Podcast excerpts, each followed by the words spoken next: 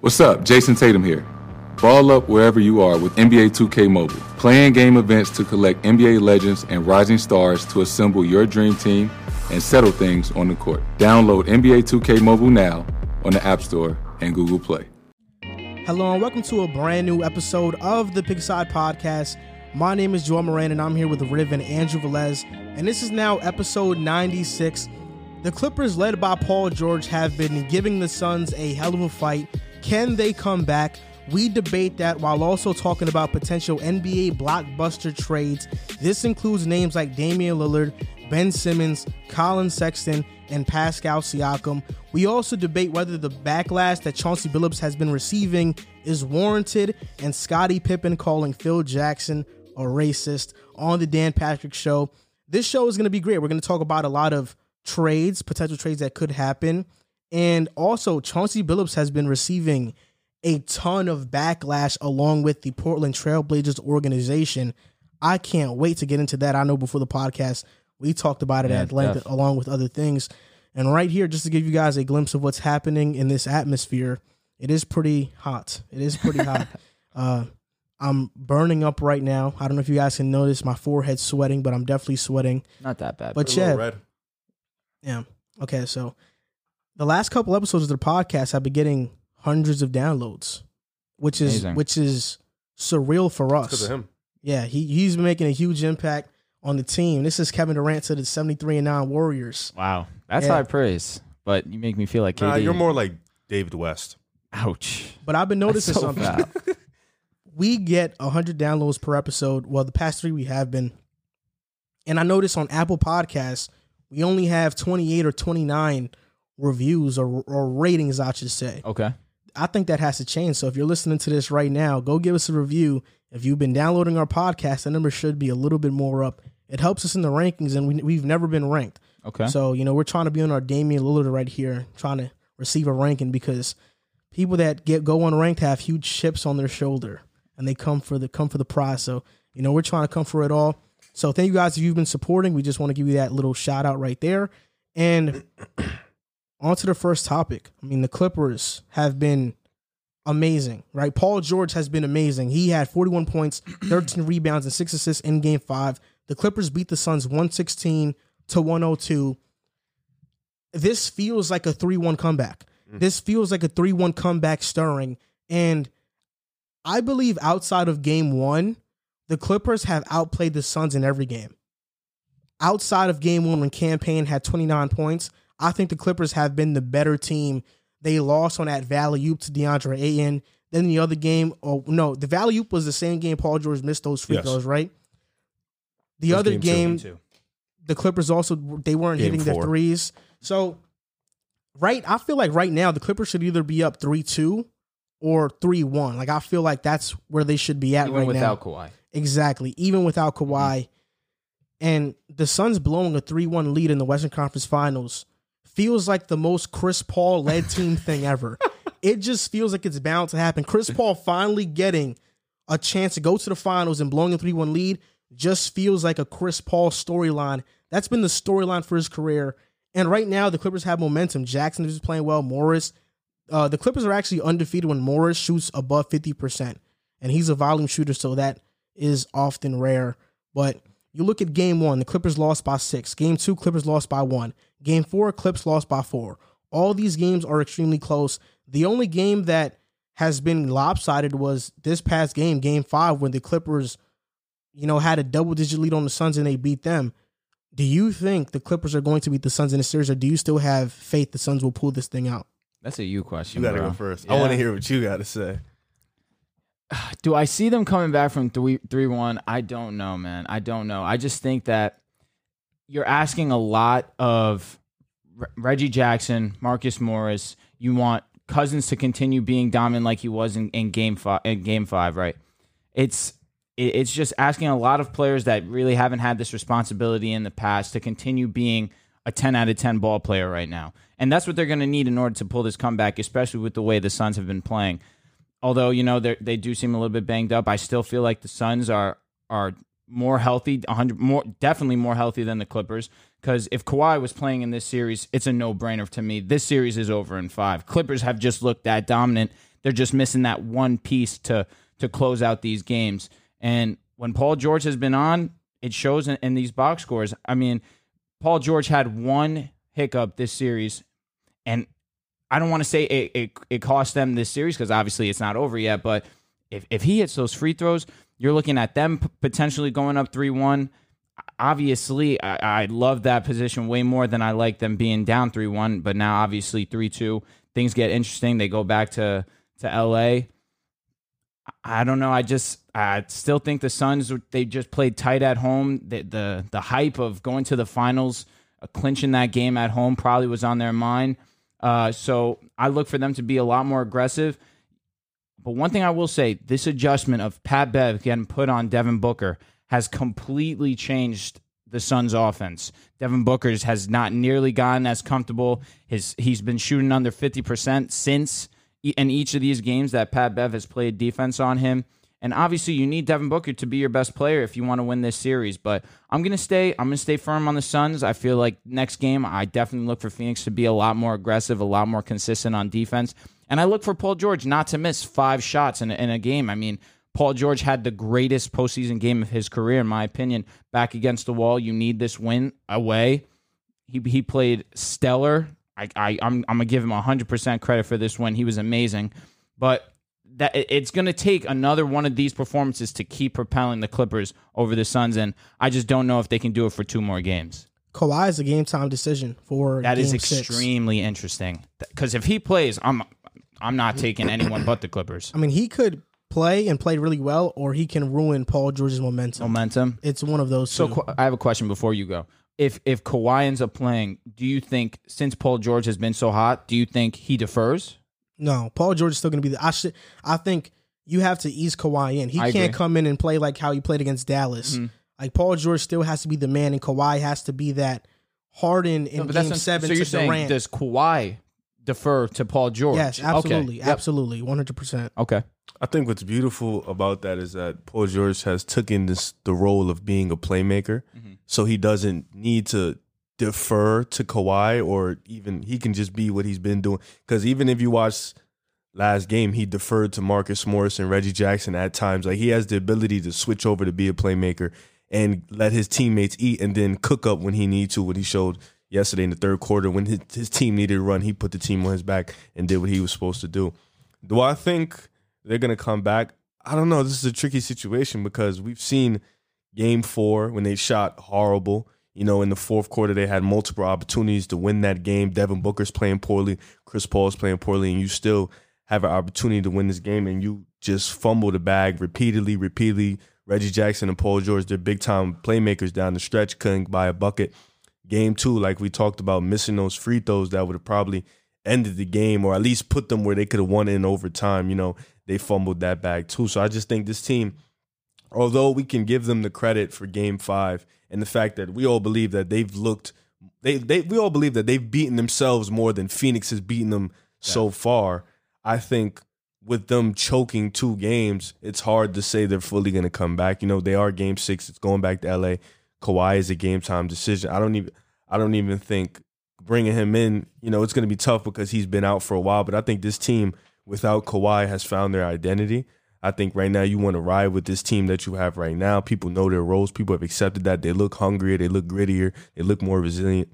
And Paul George, you know, being with all the critics he's been receiving, still finds a way to play great, regardless if he's having a bad shooting night. You know, he still, you know, most back in the day, we used to see him have a bad shooting night. He stopped being aggressive. He's still aggressive. He's still making plays. He's still playing defense. The team is much better with him. They're, they're losing the minutes without Paul George. But Yeah. when he plays, you know, he's played 40 minutes, I think, in almost every game this whole month. He's led the minutes the the minutes in playoff in the playoffs. He's led in In minutes total in the minutes playoffs. and the minutes, yeah. yeah, he has over. I think he has 100 more than Devin Booker, who I think is second. I believe. I'm not sure. it's either sure. Booker or Trae. yeah, But- but it's, one of those two. Yeah, and it's uh, that's that's ridiculous. You know, he's been there consistently. So I think, you know, we were due for a Marcus Morris game. It came, you know. So Mark, like you said, Marcus Morris is a volume shooter. Reggie Jackson has been one of the most consistent players for this team. I don't know if Zubac's gonna play. I forgot what did the paper say. Oh, oh, thank you for. Uh, I'll let you. I'll let That's you the read minutes that up. It's everything that he He's Okay. first. all the Paul George is first in minutes, first in points, second in rebounds, second in free throws made, second in three pointers made, third in field goals made, fifth in assists. Bro, You, you guys notice? You He's guys been notice? crazy. You guys notice how Paul George, whenever he plays great, nobody says anything. Oh, the, the I said it last night. The the Twitter is mute. Like it's everybody it's- goes to sleep. There's a couple guys that have that type of gravity when it comes to NBA Twitter. Def. Paul George is one. Giannis. Rudy Gobert is another. oh yeah. Giannis is definitely one of them. When when he has a great game, nobody says anything. Mm-hmm. Um, I think Khris Middleton is that. A little bit. As of recently, he's been getting more credit. But Khris Middleton, he has a great game. Everybody doesn't say anything. He has the worst, a bad game. He's all of a sudden, Yeah, the worst. Not number he can't be a number two. Yeah. All this other stuff. But Paul George, he's been amazing in these playoffs, and been in this series, man. he's been amazing. I think he deserves more respect, most definitely. Even yesterday, they were on the uh, Mark Jackson and Jeff Van Gundy were disrespecting him while he's playing the game. Like you know, on the mic, talking about how he need why is he sitting down? He's you know acting like a baby. Like it was just like, oh, bro, he's Bro, playing played 41 out of 48 minutes of a game. Like he can't take a rest. bro. It's it, it's with Paul George. The criticism is more bullying than anything else. With Uh-huh. other guys, you know, with LeBron, Steph, Harden, it's criticism, but it's not like bullying. I think with Paul George, it's more of the making fun of the Well, jokes. two out of the three names you you named there have won championships. Harden gets bullied. He gets prior to this season. Obviously, there's not much he can do. He he did as much as he could with that hamstring. Prior to that, bro's been a, a choke artist in the playoffs. So people get people get on but him you don't for see that. people Not the disrespecting way that- no, game. no way, Like, no people way. know who Agreed. he that's is. like, that's absolutely the way so? that the way that they do Paul George. Yes. The way that they do Paul George. Bro, somebody People said say Andrew James- Wiggins was better than Paul George. people George. say Paul George. people say Paul, like, and a guy you follow on Twitter not too long ago, when you actually had an account, said that James Harden is just a supercharged DeMar DeRozan. Who said that? It was I oh, forgot. damn. who- Who I follow it was said that? it was this Spurs fan. He, I think his name his that name's like Venture Venture something like that. Oh, oh, oh, oh! I know AP Venture. Yeah, I think he's a him. LeBron fan. He's Yeah, your he- guy. Hey, I would never say something like that. I- I'm just saying, people like that make us look Harden, bad. Harden, people people call him a foul baiter. People say that he they hate watching him play. There's he doesn't show effort on defense. He's lazy. There's a lot of things that Carter gets criticized four. for. So yes, he does get bullied. So let's not go there. Let I, don't, I don't want to talk about Harden, but look at this. Ty Lue is ten and two in elimination games. Beast. Those games he has two losses are against the Kevin Durant Warriors. First of all, stop doing that. Stop doing.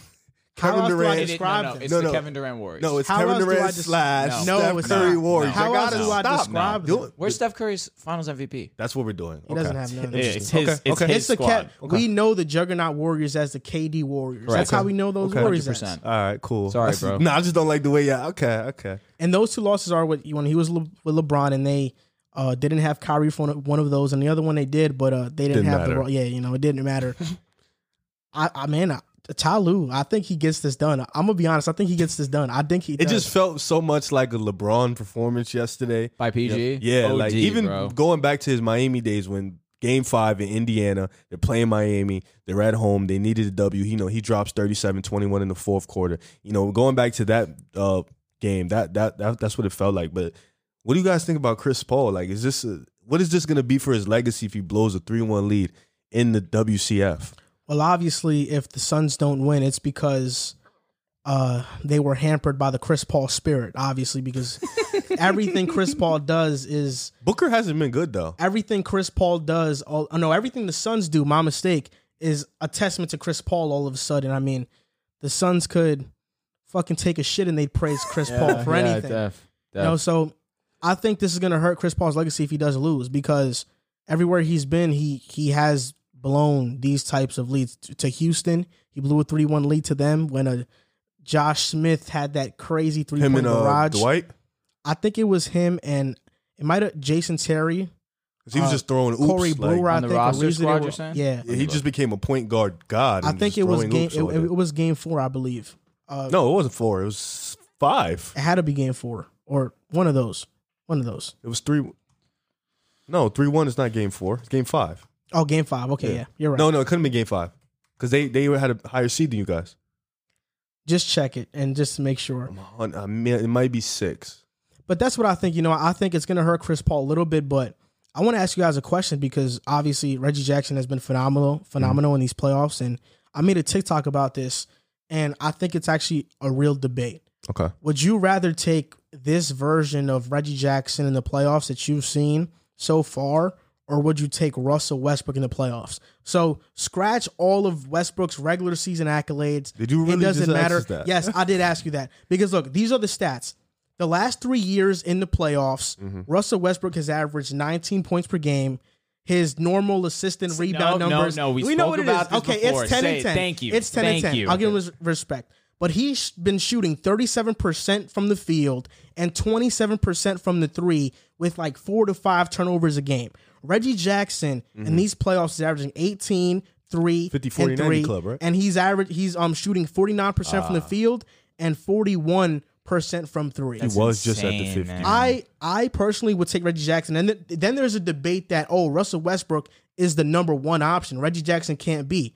I mean Westbrook as a one op- first option has been a first round exit this entire time. so you know, w- w- regardless if it's Reggie or Russ is my first option, I'm a first round exit regardless. I think I think the beauty of Reggie Jackson is, you know, in the first round, every every round or every game, he intends to elevate his game, regardless of the role. You know, in the first round it was Kawhi and PG. He was doing his thing. Kawhi goes down, Reggie elevates his game, and now he's elevating his game. and Reggie right now is the Clippers' second option. And he's He he's Clippers second thrived in Oh, that. Him and PG have looked like I don't even like yo like Steph and Clay out like they're bugging like no Nah, for they're real like tweaking. they're tweaking. But if you're asking me would I would take this version of Reggie or Westbrook for three years, I don't know because do we expect Reggie to do this again? like any version Yes, of Russell because ever. look, because that's I- how I'm, he's making I'm, it sound. I'm going. I'm no. I would say think the that- last the past three years of Yeah, he- Russell. he- I'm okay. sa- talking about Okay. Russell It's now. 2016 Okay. We're talking Russ about tough. Reggie. Oh. We're talking about Reggie versus Russell now. And Reggie Jackson, when he got traded to Detroit, he's been to the playoffs two times there and then two times with the Clippers. Mm-hmm. Whenever he's played 25 plus minutes in the playoffs, his first time with Detroit, he averaged 14 points, nine assists, and three rebounds. That was against Cleveland. Shot 45% from the field and 17% from three. So he didn't shoot good from the 3 His next playoffs with Detroit, with Detroit, he averaged 18, 7, and 3, shot 43% from the field and 43% from 3. So he's improved. So much like what he's doing now with the Clippers, he did with Detroit in the first round in 2018 2019 season. So he has shown that he can perform in the playoffs before. And I'd rather take a guy who's shooting close to 50% from the field Who can shoot the three and ball? can, can shoot the three ball over Russ. And he's clutch. If you swap this, Russ isn't clutch. Not like Reggie right if now. you swap this Not right Reggie now. Jackson, if you swap this Fair, Reggie but- Jackson with Houston Russell Westbrook, they would have lost last round to Utah. Houston Russell Westbrook, it's like we were just talking about this too. It's like before COVID happened, he he was arguably the MVP of the league. no, he wasn't. You had He wasn't. you No, he had wasn't. LeBron No, he who wasn't. just he wasn't even close. Relax. What year was that? You had LeBron. He who- averaged who- 27 to 7, his most efficient year of his career. You had LeBron who had Which just wasn't beaten even the Bucks efficient and the by Clippers. normal But then standards. you'd had you'd had Russ have like 20 games in a row. Didn't Giannis win that year? Yeah, he did. He was. Wasn't it Giannis, Harden, LeBron? he- I said an MVP candidate. Did I say he was the MVP? Because if that's what I said, then I'm wrong. He was an Uh, MVP it sounded candidate. like you were saying. I don't think he was. I think Harden was over him. LeBron was over him. LeBron was over he him. could still be Giannis an was MVP over him. candidate though. Exactly. I just thought you said he was No, the no, MVP. no, no, no. Because obviously LeBron. But we're, we're talking about the playoffs, and Russell Westbrook My point in the being, playoffs you're has saying- not been good. the bubble happened. Obviously, he was on fire. He was shooting over 50% in the games that he was scoring 25 plus. And then bubble happens. Obviously, COVID happens. He has this huge break, and they're not the same when they come back. So Reggie, are we jacking Reggie Jackson's a, Reggie? Yeah, that's, Yeah, that's Reggie his name. Jackson, you're good. Reggie Jackson. He sounds like a black singer, but um, like an R and B artist. Well, what's isn't there a Reggie Jackson? Um, the guy on the American Idol. I don't watch American Idol. Really? either. Uh, it's uh Michael Jackson. Uh, bro, I'm, It's not I'm al- Michael Jackson. Michael Jackson's brother. I'm almost positive. No, that's um, um, I don't know. bruh. Yeah, Westbrook- Reggie Jackson. Okay. Westbrook's No. best No, playoffs, I'm wrong. he averaged 37, 11, and 11. Against who? That was against Houston his MVP year. I am right. And he shot 39% from the field and 26% from His usage three. rate was probably sh- like at fifty. I love Russell Westbrook, but I think in the playoffs, he has been one of the worst superstars in the, in the playoffs in recent memory for me. Randy Jackson. Randy Jackson, okay. Jackson. So is Russell this Westbrook to me is just super inefficient. I'd rather have a guy who can create and shoot the three. And Westbrook is also not a good defender, so he's not giving you a plus on that side either. So let me ask you guys, because you know, talking about this Clippers team and talking about how resilient they've been, they've been down. You know, Zubac didn't play last night. Ibaka they've missed. Kawhi they've missed. this Phoenix team is right now. Monty Williams and Ty Lue are going going to war as head coaches, and this team is fighting in the dogfight. Is this a testament to you know Phoenix run? Like, is it being overlooked because of the injuries, or do we still give them their proper dues if they do win? every team that's won a championship has had a has had to honestly face teams that have been hampered by injuries. Kawhi versus Golden State, Kevin Durant, Clay were hurt. Every finals run has featured injuries because it's such a long season. You can't count on players to stay healthy the entire year. I think Phoenix should still get their respect for this run because they were the second seed. It's not like they were a bad team and now they're having this amazing run. They've been consistent and amazing all year long. And I think even versus a healthy Denver team, they probably would have beat them. I agree with that Uh, one. with the Yep. Lakers, even if the Lakers are fully healthy, I think that goes six, seven. Uh, it still would have been close. It still would have been a dogfight. I think Utah would have went seven, maybe six. It depends because we saw Utah lay an egg against the Clippers. There really aren't other. Te- I think there's not teams in the Western Conference other than the Lakers, healthy Lakers team, and the Clippers. You could really say they can beat Phoenix in a seven game series. So I don't think this is a fluke. They're they're an amazing team. what about you? I still think that they probably would would be in a similar position now. So I'm not. I'm I'm gonna still give them the credit that they deserve. Obviously, you look at the Lakers series where and when Chris Paul went hurt, automatically people were trying to say they they were trying to discredit the Lakers winning that series. But obviously, things turned the way that they did. Suns ended up closing out. So you know they capitalized on, on that situation, even though they they were down bad at first. So you know they had some adversity that they had to deal with too. Chris Paul ends up getting uh, COVID as well, or testing positive for COVID. It's like they've had things like every other team has had things happen to them. So I, listen, like Joel said, every every season there's something that happens. So you got to you got to show respect regardless. If, if you talked about Milwaukee, on the other hand, where you got Kyrie and Harden go down, and now you got Trae, uh, Trigger Trae, who's who's probably going to miss Game Four. It's like, have they caught a few breaks? Sure, but it's like everyone catches breaks, especially on a championship run. If, if you're the healthiest team, and so I- I'm not I'm not going to discredit them too much. Truthfully, Yeah, I agree. Uh, it's it's just a weird dynamic because this team has looked worse with Chris Paul. You know, I think Cameron Payne with them, they was running and gunning. You know, they was at a fast pace with Chris Paul. They kind of slowed the game down, and they haven't looked the same. You know, I think they're one and two when Chris Paul has played in the series, and with Cameron Payne starting to what two and zero. So you know, it's just it's just a weird dynamic. I don't like Chris Paul is a nice player, and I don't want him to see him blow a three one lead. But you know, I want to see Paul George go to the Mhm. finals. But I'm not putting too much blame on CP3. I'm, I'll give him blame for these last few losses that they've had, but I mean, I the just- Denver series he was amazing. no, because it's like LA he's getting series, to he his was spots. Amazing. He's just missing. Uh, but I mean, Clippers defense has been solid. Yeah. It's really been really good, and it's uh, not something we should overlook. Clippers have just made really good defensive adjustments. Am I the only one that's been seeing Giannis beat a super team narrative in the Nets versus the Nets? Might be. Am I the only one that's seeing that? I I mean, They were injured, so I'm people not know that say. the Nets were injured. It's like Yeah, I think people should but, know. but I think we still have to give them credit because if he would have lost, oh, we would have been we would have been destroyed him. destroying him. Destroyed him. And you got to win regardless. You got to go out there and win.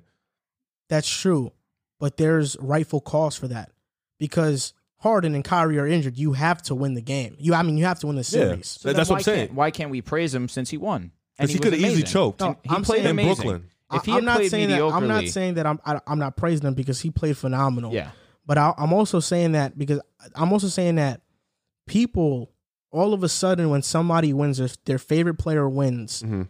They like to try to prop them up so much and say, "Oh, Giannis beat a super team in the Nets." Oh no, he that's what they did with team. Kawhi when, in the- 2019. exactly. Yeah. They did that with Kawhi in 2019. It was the ri- most ridiculous thing ever. And I think some people are doing that with Giannis with the Nets, and I just don't think that's how it went down because the healthy Nets team would have beat this would have beat that Bucks team in five, or six. Yep. I mean, that's going to be the same thing that happened with, with Phoenix, though. They're going to get propped up for beating the Clippers when, and re- realistically, we we all know a healthy Clippers team would probably beat them in five or six games. But that's what's probably going to happen. They're going to get propped up for you know beating, and as they well should, because you have to win those games regardless of who's suiting up, because you can easily choke and lose. So the Rockets team, I had this for a while, but I was waiting until we are done. Trevor Ariza, Patrick Beverley, Corey Brewer, Clint Capela was a rookie, Dwight That was a minute ago. yep, uh, Josh Smith, Jason Terry. What year was that? This was 20, Oh, I, I thought you were going to look up the stats for that particular game. Ah, okay, I could do that too. yeah. They're I- slow. Listen, I thought you just wanted the the, the roster. I mean, you- the the stats should be right yeah, there. Harden had 31. In that game, yeah. Jeez. Let's see. Didn't he get benched in the fourth? Chris, no, I think you're- he's talking about game seven. wh- which game are you guys talking about? The game when they came It's back. probably game five or six. Okay, let me see. Look at game five. I think it's Game game, five? Yeah, I'm pretty sure it's game five. Well, Rockets won game five, 124 to 103. was it on the road? No, Rockets were home. Game It was game six. five. Game six. So No, Games- it was home. no, oh no, I said game. Wait, So- you're talking about game six or game five? So right now? game five, 103, 124, Rockets won. Rockets were at home. oh okay. So then game game six, excuse me, game six, Rockets were away. They won one, one, 119 to 107. check that game. Okay. I think that's the one. Chris Paul had 31. Trevor Ariza had t- 13. Dwight had 20. James Harden had 23. Josh Smith had 19. Corey Brewer had 19. That might have been that one. Terrence Jones had 16. Corey Brewer had a plus minus of plus 32. It was definitely that. It was one. definitely that game. was Yeah, that Corey oh one. Brewer was going off. Man, they really That was that choked series. game. Chris Paul didn't play the first two games. really? I don't think he did. But they were up 3 1. No, they was up two. They was it was one one. Then Chris Paul comes back. Then they go up three one. And I think Blake gets hurt. Bro, Br- Blake went crazy in this game too. 28. Chris Paul had 31. Yo, how did they lose? No, Bro. Blake did, did wasn't hurt that. Blake didn't get hurt. Oh, No, so it was just. Chris Paul. They just choked. They, choked. That's bad. crazy. They But the just rest choked. of this roster, if I'm being honest, like I think that was like the best Clippers roster at the moment. Jamal underwhelmed his sin. JJ Redick was their third best scorer with 15 points. DeAndre Jordan had eight points. well, he's Yeah, exactly. wow. This team was yikes. Outside of Blake and, and Chris Paul, this team did not show up. that team wasn't too bad. That team was a great team. It was. Jamal They- had they a should've done minus better. 27 this game. Jamal Crawford. Yeah. Well, he's usually just like you know shot chucker. But regardless, minus 27's egregious. Tatum had thirty against the Nets. He had like a minus thirty two though. Tatum has those games where he just stinks. Now moving on to potential NBA trade blockbuster do it. trades. Damian Lillard is the first guy on that list, and I have five best landing spots for him. This is in order: Philly, Golden State, Knicks, Celtics, and Pelicans. Wait, wait, wait. That's this is my for top five. Dame. Dame. That's for Bro, Dame. Golden State, where this is a fantasy situation. He goes to Golden State. We see the greatest. No, I have bro. I have two. That'd be nuts. I had two. What what was your list again? Philly. Philly, Golden State, Knicks, Celtics, Pelicans. All right, that was terrible. Where's Oh, LA? Gotta stop. How how are they going to trade for Dame? I I have a package, but God. Um, I have two. Uh, Miami and the Knicks. Okay. No, I- I- no Philly. Nah. I feel like Philly has the most right now to I go think get him. Philly, if if they were to get Dame, they are a real legitimate contender. I agree, but I think the same with Miami, and I think like the way Dame is as Really? a person, I I don't think he would ever go to LA.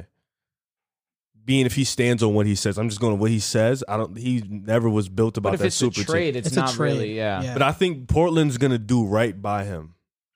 I think If Portland's going to get the best if trade Portland package does for right him. by But the him, they Lakers put won't have the, the. Lakers won't have the best trade package. So listen to this. You want to hear the package I have for the Lakers or Yes, irrelevant? Sucks. All right. So I said sign and trade with Dennis because obviously they're going to want someone of value in that sense. So you need to re-sign Dennis. You put him on the trade block. Caruso, Kuz, THT, KCP, and whatever picks we have remaining. Like I said, I don't think they can trade first round picks because of the Stepien Uh, rule. Really? no, you can't trade back to back. They can trade like a 2024 pick. So I mean, uh, we're giving away a bunch of. You said Whatever. cool, yeah. So it's sign and trade Dennis. That's a horrible trade. Yeah, no, I agree. So why that'd did you be the- think? well- so he's not going to LA. It's the worst package. Got to throw my boys in there. You never know. The, the Lakers should not be in the conversation to trade for Dame Why do you say that though? because You their don't have a trade package. package. would Oh, it's be not good. hor- it's Oh, not yeah, good. that- You can't trade for He Dame. I'm wants with you. Dame so bad. Of course, but I this think is the best these- trade package I could come up with. These are good trade packages. I think I, I have a couple, and this for each team, right? uh, that I mentioned. First of all, I want to make it known that Yusuf Nurkic also said that he'd leave Portland, Portland if Dame leaves. I thought that was Kanter. Wow, Nurkic said that. I literally sent the screenshot. I thought it was Kanter. though. my you didn't read it. I thought it was Kanter. First trade package 76ers. They trade Ben Simmons, Tyrese Maxey, and future first round picks for Damian Lillard. The Warriors, they trade Wiggins, Wiseman, the seventh and 14th pick for for Damian Lillard. I think you need more to get Dan. New York Knicks trade picks 19. Hold on, I 19. want to listen to them all. Mhm. Knicks trade. Oh my gosh, you ruined my train of thought. Sorry, bro. New York Knicks trade picks 19 and 21 along with Randle or RJ. So one of those two, and maybe throw in Toppin for Damian Lillard. Or maybe you don't have to trade Randle or RJ and you trade picks 19 and 21 and you trade quickly Toppin and another young player like maybe Mitch. And look, Celtics, they can only trade for Dame if they either involve Jaylen Brown or Al Horford, along with young players they have. So I don't think they're trading Jaylen Brown. So I think it would be Al Horford, Aaron Nesmith, Payne Pritchard, Romeo Langford, Yeah, I'd rather maybe Robert package. Williams, and a bunch of first round picks. And the Pelicans, the only way they can make a trade work for Dame is if they trade Brandon Ingram with picks. But if they don't want to give up Ingram, they would have to trade Alonzo, Killian Hayes, Kira Lewis, Josh Hart, and Akil Alexander Walker for Damian Lillard. How does the money fill up to that? I did it all in the trade machine. It works. Oh, okay. All of these work in the trade machine. All right, let- a couple questions. I'm gonna start with Boston. Boston has had two ball dominant point guards over the past three, four years, right? Kyrie Irving, Kemba Walker. It didn't work, especially with their two wings. Do you really think putting Dame in that situation who's similar to Kyrie Irving would work? Do you think that's what they need?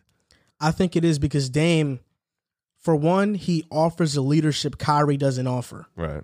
and I think he'll adjust to playing with Brown and Tatum. Kemba Walker injuries just really derailed how his career went, and now he's not the same player he was in Charlotte. Dame is not that. Okay. So I, I think it does work in Boston, and having a big three of Dame, Brown, and oh, it's Tatum, phenomenal. it would be phenomenal. I think that would be next level stuff. And Ime Udoka, who I think I- I'm pretty high on as a head coach, I think it could work.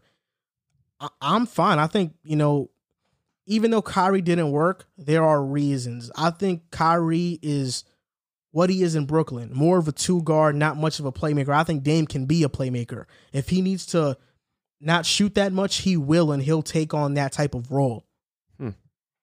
Okay. And we know that he's a performer. He's a high level crunch time performer. But the package you you listed out, it's like you said that that It wasn't ended a up good package. That, I'm and I wasn't being I wasn't joking when I said this. That the Lakers package is better than I don't, know think about it's that. not better. What did you What did you name there? You You- didn't you even named a lot of Smart- scrubs. You didn't. You did you say smart? I didn't say smart. It's like he has I'll be to honest, go. Pan Pritchard is better than Dennis Schroeder. Dennis Schroeder. I don't think Portland wants him. My point being, it's like Because you're he- at he least doesn't getting fit their- somewhat talent or pe- or players that Dennis have- Schroeder or Al, Al Horford right now. You don't want neither of them guys. exactly. I agree. You don't. But if you if Dame leaves, Nurkic said he wants out. So you got to fill that center spot somehow. But I mentioned Robert Kanter. Williams. Robert Williams could fill that center spot for Portland. You get Aaron Nesmith and Pan Pritchard with picks. All right, so that trade sucks. It's- It does. I, I don't yeah. think Boston will trade for Dan because Not- they My my can't. Lakers trade. Let's dead that Oh, it's one. not good. It's not good. Oh, listen, I'm I'm on record. It's not good. The Philly trade though, I had something pretty similar. I have Ben Simmons, either Maxey or Thybulle. It's like one of the two have to go. But if I'm trading Matt, if I'm trying to hold on to Thybulle, I put Maxey and Korkmaz with picks. But I feel like you add Korkmaz, that might be a little bit too much. So if you if you would just do Ben Simmons, Thybulle picks, I feel like that would be fine. I got one. This one's kind of funny though. this is a Miami uh, package. Tyler Herro, Trevor Ariza, Andre Iguodala, Kendrick Nunn, 2024 pick, 2023 second round, and 2024. Pardon me, 2024 first and second, and 2023 second round pick. I feel like a bunch of picks are going to go in a trade wherever Lillard goes. Yeah, I don't really want to get into the specifics of the picks yeah, because it's hard. It's hard. Whatever it is going to be, it's going to be like it's three going to or be a four. lot of picks. Definitely. But it's I, like you I look really at Drew, you look at AD. so your package is pretty much Tyler Herro, Kendrick Nunn for Dame. Yeah, because those old guys are. because the reasons a fill-in. No, those guys are Yeah, fill-ins. But I think Tyler Herro, you know, you, you still get a young guy who's very promising and a guy who can put the ball in the basket and is a really good shooter. With the Lakers, you don't offer the THT is good, but I feel like the people who are that much high on him are Lakers fans. I don't think everybody's as high as he is. And with you, a lot of Boston's young guys haven't been developed in the right way that they need to be, except Pritchard. Nesmith was coming into his own, but I think feel those like- guys are a little bit behind as opposed to Tyler Herro. Let me ask you guys a question. Right now, the Knicks are in a kind of a weird predicament. to where they want to be more than a first round exit team next season, but they also have a good young core and future. If you're the Knicks, would you trade picks 19 and 21 along with RJ Barrett for Damian Lillard? I think you have to. My eyes closed. I think for yeah, without a doubt. I think you know Dame being who he is. You know, I think he would love New York. I think New York would love him back, and I think pairing him with Julius Randle would be great because Julius Randle's established right now. I think RJ, you're kind of like as you're waiting for him to develop, you're kind of you know wasting Dame's Correct. time there. I think Randle being what he is right now, and you know you could try to keep Quickley, but I think giving up those picks, even giving up a couple more, and RJ Barrett, who's a young promising star, I think that has to be the. I think that that would be the one Portland would probably accept because Randle's 26. And Randle's not a. I'm sorry, but Randle Randle's not a number one. And you bring in Dame, who definitely mm-hmm. takes over that number one role. You And now he can relieve slide some to number two. Hundred percent. if I'm being honest, if I'm the Knicks, Oh, I'm only trading RJ Barrett if I have a commitment from Kawhi Leonard to come to New York and team up with Randle and Dame. And now the Knicks would have a big three of Kawhi, Dame, and Randle. That's the only way I'm trading RJ to Portland for Dame. Even without the commitment from Ka- from Kawhi. Well, there goes that. yeah, even without the commitment from Kawhi, you I'm wouldn't do it? doing it because I think there's a limited ceiling to that to that to that Knicks roster. And how But old why is do you think- Thirty. But what what, what makes you so high on the RJ Barrett team ceiling?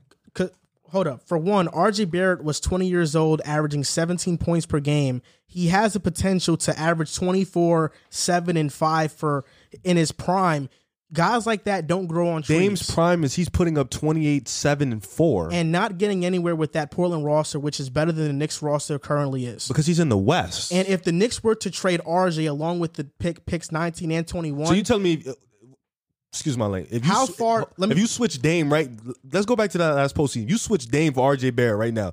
You mean to tell me I couldn't beat Atlanta, we wouldn't beat Philly. but you would beat who? Would you have beat Atlanta? Maybe because Trae Young probably would have had Yeah, the but same RJ Barrett impact put- as Dame. RJ Barrett played horrible Yeah, against Atlanta. bad. So Horrible. did Julius Randle, the second option. But Dame wasn't gonna play horrible. Exactly, and Dame relieved so much pressure off Julius. Here's the He thing: would at least a team with Dame, Randle, Mitchell, and who else is on the team that we can we we can really rely on for the Knicks? I mean, you'll There's still not have a cap guy. though, correct? If you bring in Dame, If we bring in Dame, that's a max contract on our cap. so you'll have one more max. no, because Randle is getting paid twenty million dollars Mm. and might command another contract. That's why if Kawhi were to come to New York, he has to take a But pay to cut. be fair though, if you because you bring in Dame, you bring in an already established star, so which means it'll set you up for the next big star off season to where you can use that pitch. Well, we have Dame here. Come play with Dame instead of having the pitch of we have Randle and RJ. Yeah. if Okay. Randle if Randle gets a contract extension before this upcoming season is going to happen next season, we won't have that other cap max cap slot. I'm saying yes, but I'm saying now with Dame, you have an established star where you can use that in your understand what he's conversation as opposed This to using thing. Randle and difference. RJ. This is the difference. With Randle, if we don't extend him now, he might take that as an insult. That's and fine. then and then next off season, the star-studded off season, Randle might say, "Look, I don't want to come back to, back to New York because I felt disrespected." A team with Dame and another established star, I don't think can get you to the finals. I just don't think it can. For me right now, like, look, I think the Knicks sh- should try avoiding trading RJ and Randle. If I were the Knicks, I'd, tr- I'd tell Portland, look, I'll trade you picks 19, 21, Mitchell Robinson, Quickley, and Obi. Bro, you But guys does- sound like Miami that, right But does now. that get you Damian Lillard? It's like you need something of worth to get you a Who's the top people you 10 just said? player. Quickley, Mitch, and Obi. it's not enough. It isn't It's not enough. Like because even you look, guys look know, at the Harden you know, you know what trade. they you know what they sound like?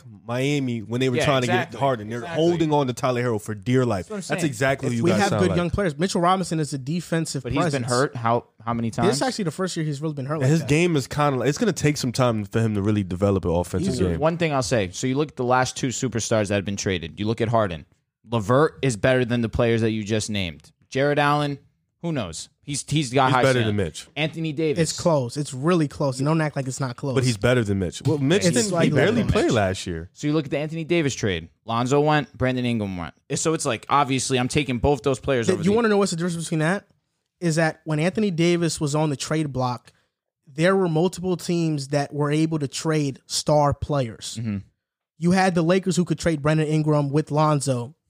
At the time, we viewed them as potential stars. Yep. You had the Celtics who could trade Jaylen Brown. So there was a competition between who had the best package. Right now, you look at the teams that can offer Portland a trade. Miami the and be- Philly. The best Philly player, the best players in those trades are Ben Simmons and uh, RJ Barrett, right? So True. you don't have to offer too much to to outbid a team. Right At now, the I same agree. That's a time, good though, point. That's a good Ben point. Simmons and Tyrese Maxey are a better package than what you named without RJ and Randle. And same with Miami. Tyler Herro's better than those guys you It named. depends. It depends because Ben Simmons this past season, he, this is the lowest value he's ever going to have probably. Correct. Agreed, but he's and he might all right. and currently at this stage in Ben Simmons' career, right. where we've seen he's not been developing. I'm not betting Ben Simmons. I'm not betting on Ben Simmons to be better than RJ Barrett. I'm not. RJ Barrett's gonna be better than Ben Simmons. You don't think so? I can't comment. You don't I, think so? I really, I yo, got after a what I like, you're saying Ben's stock is dropped, but we've seen RJ in the playoffs, and, and at it's 20 like years old.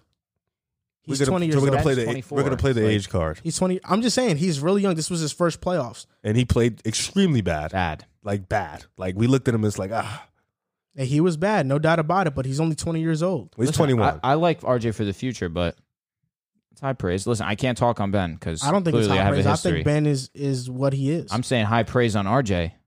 I mean, I I've on the previous on previous pods, I've said that I'd take OG Anunoby over Ben Simmons. You said it too that you take OG over Ben. OG's better than RJ though. No, no, he's not. RJ's better than OG. Yes, he is. You think OG's better than RJ? Yo, what do you think RJ is? So RJ's better than Ben right now.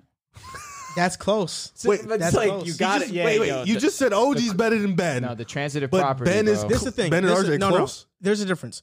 The reason I take OG over Ben is because I think OG fits better on more teams. I know that OG with OG I'm getting elite defense and a 40% three-point shooter. What are you getting with RJ? I'm getting great defense with RJ and I'm getting a guy who last season shot the 3 at 40%.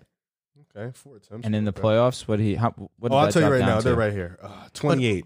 Oh my god. 38% from the field. 14 points a game. And what did OG average in the playoffs? Has he ever been in, in the playoffs? Yes. With Toronto, he LeBron was hit the hurt. game runner in his face. You don't remember that? Yeah, I The know, one but. O- OG's not a great playoff performer either. He's not some crazy guy in the playoffs. Yeah, but you're making it seem like RJ. Ah, it's your RJ. Your RJ loves getting out of hand. I mean, RJ, bro, RJ's in a second year in the league. You're expecting him to be an established star by now. It takes players at least three to four seasons to be what we think they're going to be. In the Okay. championship year, he had he averaged ten point five in the playoffs, uh, four point five rebounds. Excuse me, uh, six Shot point 41%. six from point- three. RJ Barrett can Yo, literally he ate. RJ Barrett can literally average 20 plus points per game next season. I'm expecting him to average that. I agree. He can jump up to 22 points per game and make his first All-Star team next year and this conversation is deaded already. because you guys you you you are just a disrespectful person towards RJ. I mean, you thought oh. Cam Reddish was going to be better than him. He's not going to be better than That was RJ. two years ago. I mean, yeah, but you never been high on RJ, so it's not uncommon for you to try to disrespect. Well, no, you're, RJ. you're you're just a little too. You're just trying to hold on, hold to him for dear life when you have Dame on the table. All I want to say. no, I'm is- I'm just this is the thing. You're giving If up guys Knicks- like Quickley Toppin and Mitch. What? Yeah, it's just the not a thing. For package. Dame? Quickley is really good. But Toppin? It's not gonna get Dame. This is what I'm gonna say. The reason why, if I'm the Knicks, I'm not quick to pull the trigger is because if you plug in Dame to this Knicks roster, they're not a championship contender. Okay, let me And ask in okay. this window, in this window right now, they're not a championship contender. Don't even make that face. I'm just trying to think. You get Dame and Randle together. Dame and Randle is not beating Kyrie, Harden, No, and Kyrie. no, no. They're not. RJ is. Barrett No and one is. Julius Randle didn't Exactly. even beat Trae yes, Young. but we're not expecting the Knicks to do that because they have one of the You picked- youngest rosters in the Oh. NBA. You guys, you expected the I- Knicks to win. I picked. No, the Knicks I in did. seven. I'm not saying that I didn't, but I'm just saying said that we're not expecting But it. I'm but I'm just saying that To win a we've championship. seen what Oh. Atlanta has been in that first round. Atlanta was still a mysterious team, Right. but now we've seen them beat the Knicks. But what was really impressive is seeing them beat the the Sixers. So we've seen wow, Atlanta is actually really that. legit. Mm-hmm. There were question marks about them coming into the playoffs. We weren't that sure. The Knicks are not a player away or not a star player away from competing for a championship. We're not even sure if Randle can be a true number two So- because we don't know if his game is going to fit next to Dame. Right now, the Knicks are one of the youngest teams in the NBA. Trading for a guy who is not going to get you to a championship in right now a league that that window features Giannis with Jrue and Middleton, which they're still going to be a fixture next season, which features the Nets and their big three, which they're going to still be a super team next year. Why try to go all in and win next season when you're not going to have a better roster than these teams at the top of the East? It doesn't make sense. So why trade a guy who's 20 years old in his second season who has been improving, who I expect to make a big jump next year for a guy who's not going to get you past the second round, maybe not the first, depending on the matchup? Listen, I'm I'm with you there, but then at that point, don't trade for Dame at all, because at that you're not going to get That's the Dame thing. without RJ. So I would. at that point, this the don't. thing. If Wait, wait. I don't, if I don't have to give up RJ, I will. So trade then, wait, for let me Dame. ask you a question. What is a Dame RJ Randle trio gonna do? Yeah, better than a Dame Randle trio. I mean, better Your than second a, round exit. better than a Dame Randle Dame duo. RJ and Randle is a second round exit. The same as Dame and Randle or Dame. It's really it's a second round depending on who you play, regardless. and at This least is you the win thing. around, which is what the Knicks This is need. this is the difference with Dame, RJ, and Randle. I have Dame and Randle who, well, Dame is an established star. Randall had a season where he was that. We're not sure if he can continue to do that. Then you have a guy in RJ who I think is going to establish himself as a star within the next two seasons. The beauty in that is that next offseason, not this one, but next offseason, you can offload Randle's contract and maybe keep him and then sign another star or keep Randle and bring another really great Did I player not in. say that? But that doesn't feature RJ Barrett. But you're banking. I'm not banking on RJ. I'm banking on I'm banking on what I've seen from RJ, which is a steady improvement. You've seen a steady improvement and then walk into a playoffs in a complete decline. So you're gonna you're gonna you're gonna knock him for a five game sample size versus what he showed this entire season. Listen, and I'm not trying to say that he should be on Trae Young's level, but Trae Young is 22. This is his first playoff Even experience. DeAndre- Trae was- Young, Trae Young is gen- generational. So what He's about DeAndre phenomenal. Hunter? DeAndre Hunter. They, this was both their first playoffs. Hunter was good, but you also have to realize that What do I have to realize? Hunter is playing with the point guard and Trae Young, who makes the game easier for everybody else. If the Knicks, for example, Derrick Rose didn't outshine more. Derrick than people's Rose is a scorer, but I don't think he's he's that like he's what Trae course, Young is of as a playmaker. of No course, way. Of course. For example, if the Knicks had a guy like if we traded for Chris Paul, we would have been a second round team. We would have like the shots Chris Paul would have gotten for Randle and RJ and the guys we had. We would have been a much better team. So wait. we With don't Chris- have a point guard right now. Wait, wait. bro. So Chris Paul makes you a second round team, but Dame is a maybe. That's what you said. Dame without RJ and just Randle, yes. no, no, so what, question, no, no. CP3 without RJ. It's Are just you guys a Randle. second round team. No, we are first round exit. I, still. you'd ha- you have to say that 100. percent I uh, with your with the point you're making, you're that's re- yeah, we're still the Yep. first round exit. I don't think the Knicks you just plug and play CP with Randle and no RJ can beat the Hawks. I don't What know, what man, because like, there's been what- some games where you needed RJ No, to I'm- hit some I'm- shots, I'm and really you guys could have confused. won I'm the trying to figure out what plugging out RJ and plugging in Chris Paul makes you not beat the Hawks. He didn't do anything against Yeah, the Hawks uh, He was bad to make you say that. Like he didn't do anything. You, but the real player that was expected to perform was Randle Randle. because he was the All Star. Yeah. and he played worse than RJ. Yes, he did. With the yes, both of- did. probably played the same level. Yeah, Yes, he did. I mean, at least at least he was getting in the 20s points per game. I mean, that's because Randle is going to demand the ball. He was the first option. He's been that Mm-hmm. That's all true. season. Very true. That's what's going to happen. Mm. I mean, I'm just saying, RJ is 20 years old. If I have to part, like I like I mentioned earlier, if I have to part ways with RJ, I'm only doing it if I get a commitment out of Kawhi and get that big three of Kawhi, Dame, and Randle. Other than that, I'm not parting ways with RJ. I'm not parting ways with our young assets for the future. Right right now, I still think the Knicks need to keep rebuilding on this young team. The Nets got lucky that the year that they were good and, and uh, stable, Mhm. it was a star-studded free agents free agents class, and Durant and Kyrie just so happened to want to go to Brooklyn. They got lucky. The Knicks are not in that position. If you force something, it's going to be the Carmelo Anthony era all over again, Yep. and where we're going to have one great year, and then we're just going to fizzle out and go through another rebuilding process when we already have all the pieces here. Our future features Randle, Mitch, Quickley, Obi. We we have two first round picks in this draft. We can build on that young core. Why ruin it all for Dame and he's not going to get us over the top because the East is is filled with some great teams right now, and we're just not going to compete against that right now. Just doesn't That's make sense. true, but doesn't make sense. at the same time, missing out on the star because you want to keep a young core, and then there's there's still a possibility of you fizzling out on that same big draft and not getting anybody. Teams teams go for that big star when they know our championship, championship. window is now and we're one guy away from that championship window. Very true. That's why Brooklyn went out and got Harden to put them even more over top. That's why Miami has been clamoring and drooling at the bits to get a star. That's why Boston is always in those trade conversations because we know Boston is one, One star away. away from Brown with Brown and Tatum. Yep. Philly, same thing. Exactly. They're one star away. The Knicks are not one star away, which is why you don't mortgage everything to get a guy who's not going to put you over You the top. shouldn't- You I agree, shouldn't but even then at jump that in- point, yeah, exactly, shouldn't the jump the Knicks shouldn't even be involved. Then I feel I understand throwing the Knicks in if RJ's involved, but if you're not trying to throw RJ in there, there's no or reason even to Randle. even bring them honestly, up. if you're not going to throw one of those One guys of the in, two- Miami. I and would Philly- rather throw in Randle. Yeah, than Miami RJ. and Philly clearly have the better trade packages. I agree with that statement actually too. I would rather r- to throw in Randle than RJ Because then you because can still Randle's get so young. two. You can still get two max contract guys with RJ on and a you rookie still deal. bring the idea of Zion potentially coming to, to New York with trying to team up with RJ too. So But that's I know for a definitely fact long-term, one of but them has to go for Dame for to Dame, come to New you York. can't you can't get a deal done without one of them. But I'll say this: I think the Golden State Warriors actually have the best trade package for Dame. What was, what was your package? Wiggins, Wiseman. Did you think that would work? Wiggins, Wiseman, in the both and both lottery picks.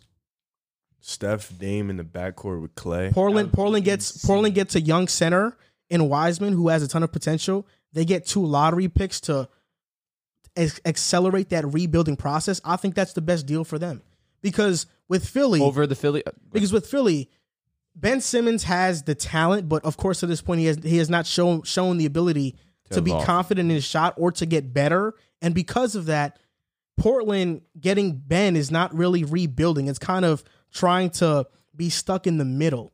Tyrese Maxey is actually, I think, the prize in that trade if they were to trade for uh, for Ben Simmons because Tyrese Maxey, I think, can be a 15 to 20 point per game scorer. And then it's just the picks, but Philly probably won't have high draft picks if Damon and Beat are leading the way. So I think the best, their best bet is getting that Golden State package. Is Golden having- State even in the talks? I mean, they've said they they're interested in Dame, but you get Wiggins, Wiseman on a team with CJ, still have Covington, get the seventh pick, maybe draft a Davion Mitchell or Moody, guard. Scotty was Barnes. say you missed that point guard, but yeah, you're a right point guard. because you'd be getting that seven and and fourteen, right? That's what their second pick is, fourteen. Yeah. They'd definitely get a point guard Wiseman, then would- you got to start his uh, development because Nurkic is gone. for real. and it'd help him develop faster. Yeah, true. So I think that the War- the Warriors to me have the I don't, best I trade don't package hate for that Dame. package actually. I don't. I just don't think the Warriors go for it. Correct. I don't think so either. Ben Simmons has been involved in a lot of trade packages, and quite honestly, there really hasn't been a lot of buzz from other teams that have been interested in Ben Simmons. But there has been one team that there are reports that they badly want to trade for Ben Simmons, and, and that's the Minnesota Timberwolves. It has been reported that the Minnesota Timberwolves badly want to trade for Ben Simmons. Ben Simmons is best friends with D'Angelo Russell. I'm not sure if he's best friends with KAT. They're cool. They're very They're cool, but D'Lo They- is they best twitch friends with together. KAT. So I think Timberwolves fans right now are, are kind of dreaming of this scenario where they have Simmons, D'Lo, and KAT. And I have a trade package. Let me know what you guys think about it. go with these trade. I have two trade packages for you: Ricky Rubio, Juancho Hernan Gomez, Jarrett Culver, and Jarrett Culver and Leandro Bolmaro for Simmons.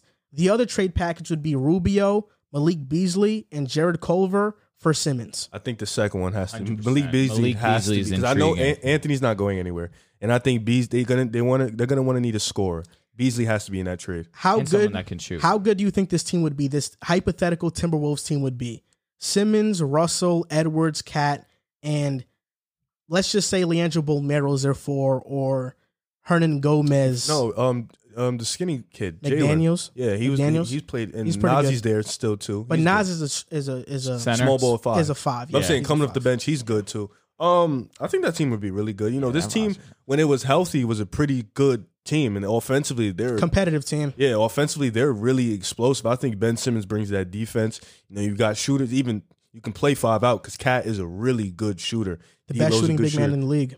Anthony Edwards, he's starting to find his own. So I think this team can definitely help, but the dysfunction in Minnesota is very weird. You know, this team gets hurt a lot, and this team's development process hasn't been great. They haven't been good in a long time. So, you know, a new environment would definitely help. But you know, Ben Simmons going to play with his friends and being around people he played with. I think he played with D'Lo in high school, if I'm not mistaken, Really? at Montverde. Yeah, they did. They did. That's Yeah. cool. I think they won a chip together. They But did. um, you know, being around his friends could probably possibly bring back that motivation. You know, when you're around your friends who lift you up, it brings that motivation confidence. back. That yeah. confidence. so I think going here can definitely change the narrative. But like you said, I like your second uh second package better than So the first with Beasley in it. okay, so Rubio, Beasley, and Culver And for it Simmons. fits the money. Yeah, Culver, you got to get him out of there.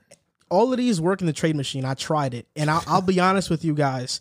I like the second trade package because not only do the Timberwolves get Simmons, they they pair up Simmons with D'Lo and KAT, but Philly, you get a floor general point guard in Rubio, And a 20 point who scorer. has been improving his three point shot every year in the league. He is not a good three point shooter, but he's an average one. He's respectable at least. Mm-hmm. Malik Beasley, who's a sniper. Danny Green is leaving in free agency, so you could fill in that shooting guard spot.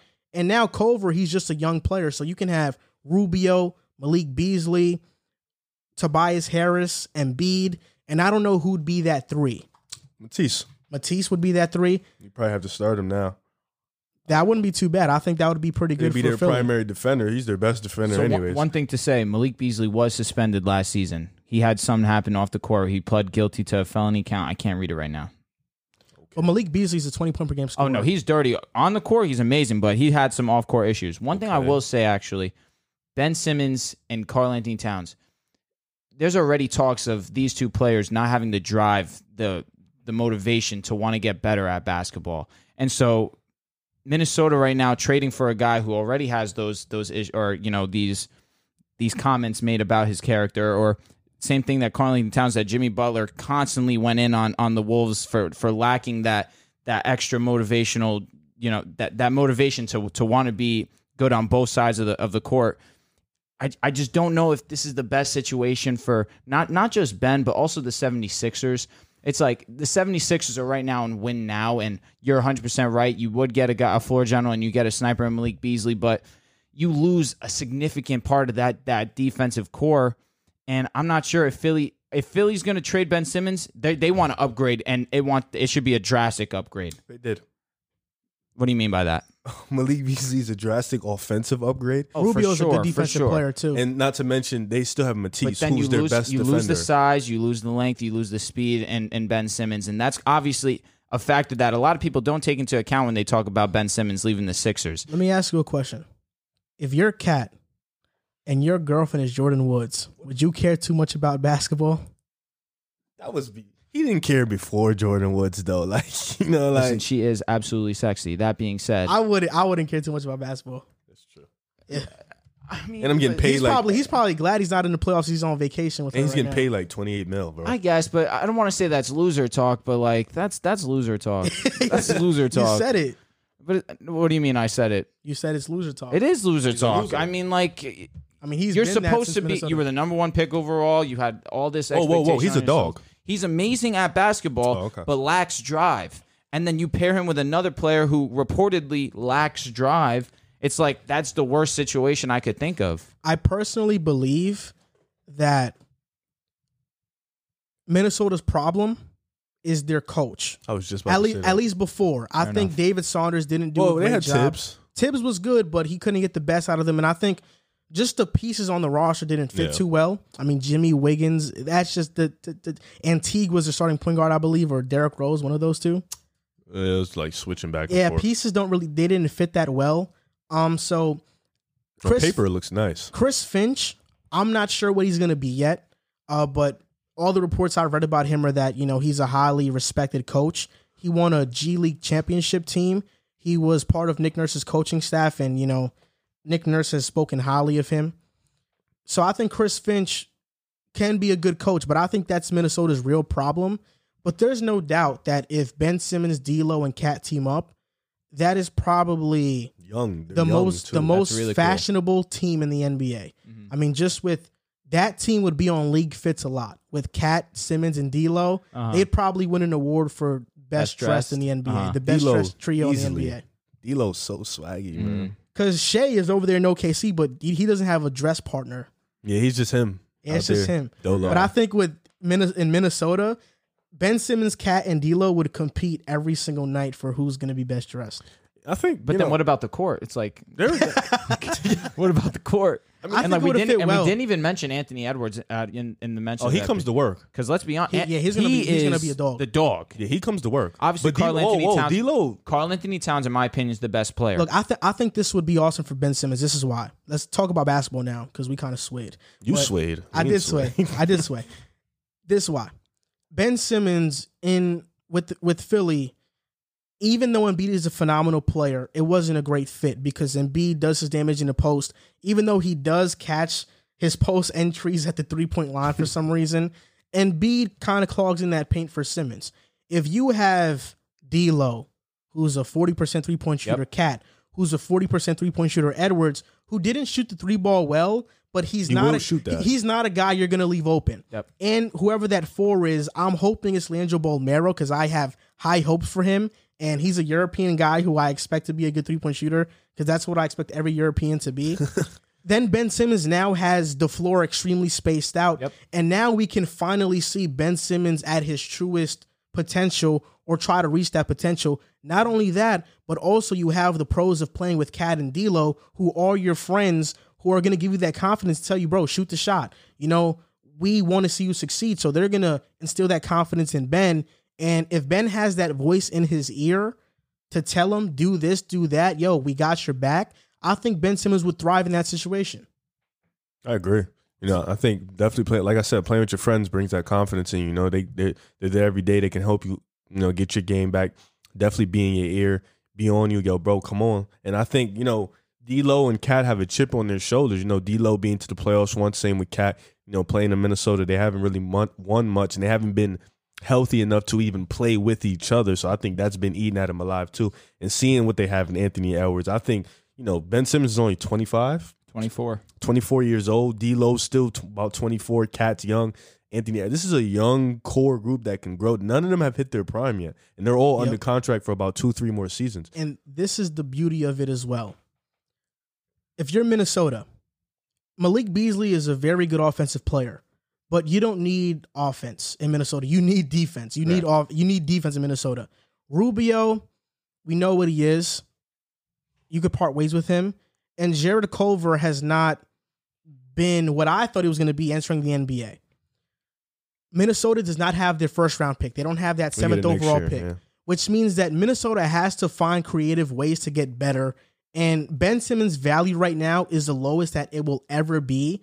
So putting a trade package for Simmons will improve your roster drastically walking into next season. Definitely. You get that defense with Simmons, and hopefully these other guys can buy in on that end as well. But this is the only way for the Timberwolves to improve their roster. Their bench wouldn't be that good. You'd have Hernangomez, Layman, Okogie, McLaughlin, Naz Reid, McDaniels. Nazi, It- it's feed not him. it's not too bad, but they're young players. We have to see how they're going to be throughout the entire stretch of the mm-hmm. season. Mm-hmm. But I think the only way for Minnesota to get drastically better or even a little better this upcoming season is trading for Ben Simmons. It's like I feel like I, I that's a no brainer, obviously, especially with the fact that you could get him for so cheap. It's just not even just thinking about it from the Timberwolves side. You look at it from the Sixers side. I'm I'm just not a huge fan of parting ways with him after one series where he showed you where he could be at his absolute worst. And It was a Sure- crucial sure, moment, bro. Yeah, no, I'm with you. It definitely wasn't a great look on on not just the outlook of New, uh, you- his you his get a new career. coach. Embiid has his MVP monster Mhm. year. Def. You're the number one seed in the Yeah. East. You have the perfect opportunity. You, you're looking on the other side of Milwaukee. Look, Brooklyn is getting hurt. Milwaukee's about to beat them. This is the best chance. Could You to have the the best chance to beat Milwaukee. I don't even think it's about that. I think it's more about we've seen Simmons and Embiid. We've known for a while that their games don't fit, but Philly has kept trying to force the issue. And now we see now that they've lost because now his trade value is so low.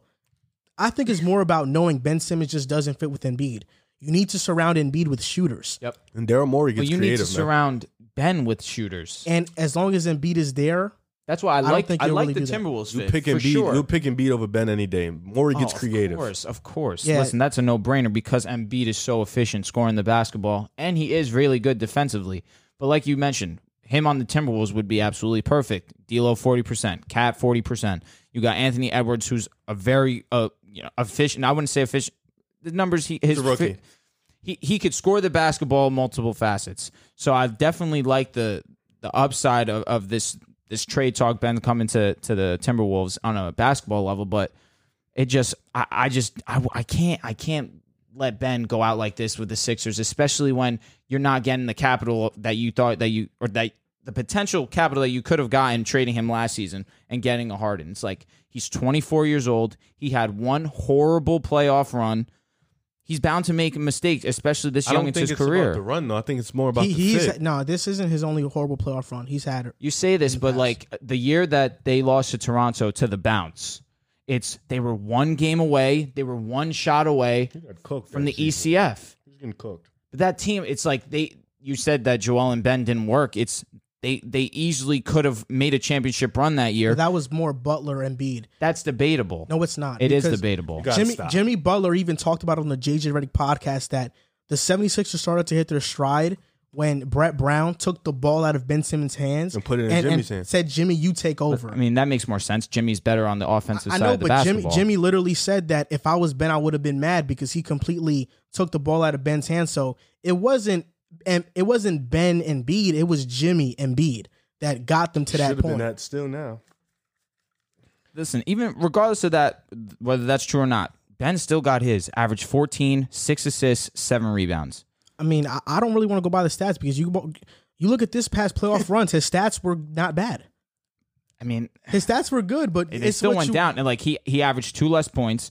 He averaged he averaged almost three more assists, and he averaged a point eight more rebounds. It's like and his field his shooting percentage is around the same actually 62 62 but his free throw percentage was 20 points less That's what I'm saying though is that those numbers oh those those numbers this past playoff series or series weren't bad. But we know what we watched. And in that same run versus Toronto, I know what I watched. It was Ben Simmons, he was a liability on that court. That's why I don't think and even still they almost won Yeah, but I think in Philly you have to find players who fit around Embiid. And people don't talk about this enough, but before Chris Paul in Phoenix led him to the second seed, Rubio is the one who jump started that engine. Mm-hmm. He was the one that finally Phoenix got a competent point guard, and they were a respectable team that would have been a playoff team had it not been for that eight suspension and Rubio also getting hurt along that season they were hitting their stride with Rubio with the floor general point guard. You put Rubio in Philly with Embiid, making the game easier for Embiid on that on those pick and rolls. He's also a good defender. You still have defense with Rubio, Thybulle, and Embiid. I think it's good for both teams. But talking more about this offseason, the Dallas Mavericks, they need to make a splash move, right? Because Luka Doncic is a young superstar. He's probably going to be the best player in the league in a couple seasons. And this free agency class isn't so strong, but one name that has been linked to the Mavericks is DeMar DeRozan. Let's say hypothetically the Mavericks do sign DeMar DeRozan. Would that be a good or bad move? Um, I, uh, you know, and it's it's tough for me to say because I feel like DeMar DeRozan gets disrespected in the NBA. Like people forget he's still an All Star caliber player that can put up twenty five points a game. He's actually improved as a playmaker. You know, he's improved at his shot selection. He's improved on the defensive end. You know, he puts effort on that end. I think bringing him into Dallas, you know, creates a different look. You know, you get a guy who can get a bucket in the mid range, who's still a little bit behind in in times of the NBA. He doesn't really take many threes, but he's a guy that can ISO, can get his own bucket, can make plays for others, and create can create for himself, whether it be slashing to the basket or taking a mid range jump shot. But playing the three for Luka, you know, spacing wise, people are going to leave Demar open. But I think bringing him another twenty point scorer. I think it's somebody that can take the ball out of his hands, so everything won't be on him. I think that'll be good, you know, because you need that from for Luka, because Luka has so much responsibilities on this team. I think he needs somebody who can go get a bucket or go can go get his own or can create for others on that team. So I think DeMar is more like a band-aid to a bigger problem. And I think it'll Well be good for him in the in the short span, but I think in the long term success it won't be good at all. Very well said. I I'm backpack exactly of what you said because in and for next season it makes a lot of sense because you get you take some pressure off Luka. You, Luka doesn't have to be so ball dominant like he was this year. You actually get a guy who could space the floor a little bit more for Luka. He can obviously create his own. But you look at the next year's free agency class and what's one more year of being patient with potentially the best player in the league on your squad at the age of 22 years old.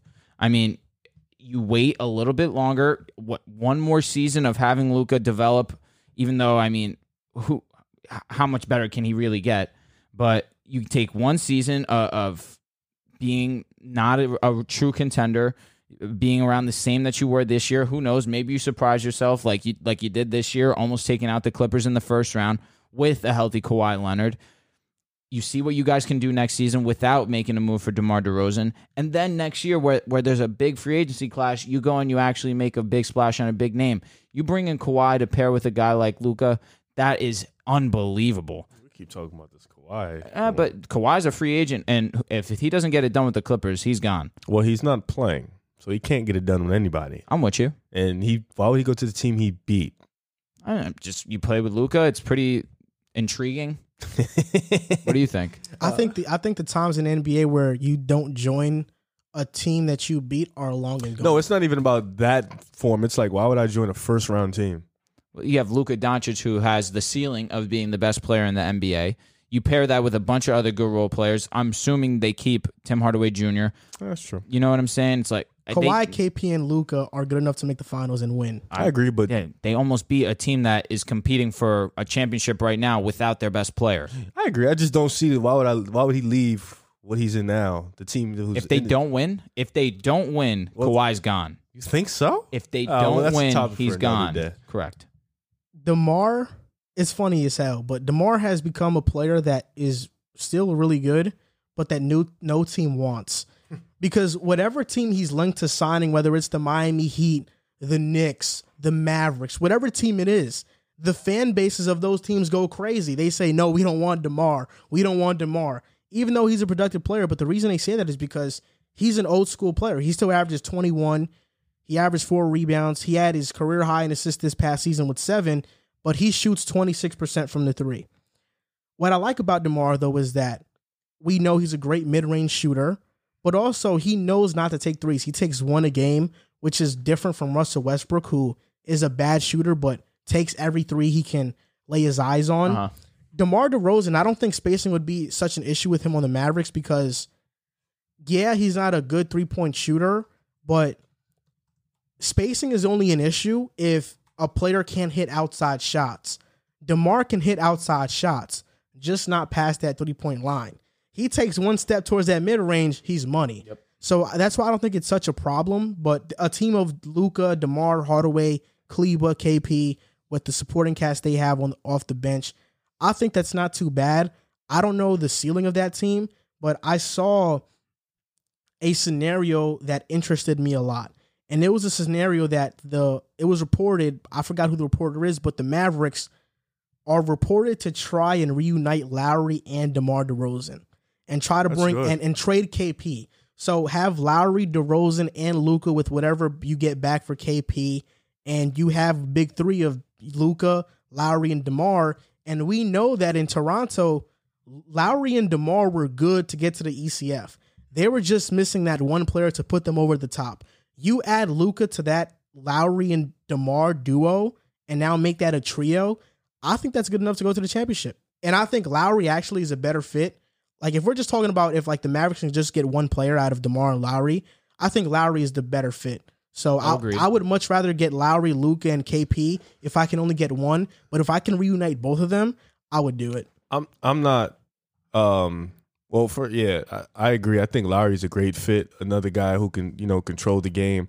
Great ball handler. He's a good shooter. He's a good playmaker. He's also a really clutch player. I'm not um I, I like that move. Lowry? Yeah, Clutch? Lowry. He has his moments, you know.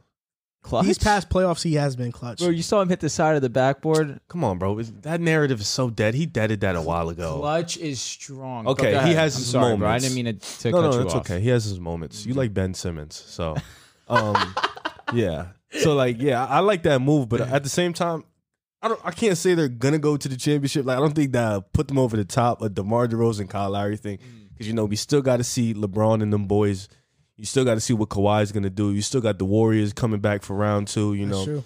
we still got Denver and getting them healthy. Phoenix, it looks like they're going to be around for it. So it's going to, the West is in great shambles, I would say right now, because it's in a, it's in a big shamble, but it's great because we really, even though LeBron is who he is, we don't know who's going to come out the West regardless. So I think next year's, I think that team will definitely gear them to be in the right direction because DeMar is still a really good player, regardless of if people don't want him or not.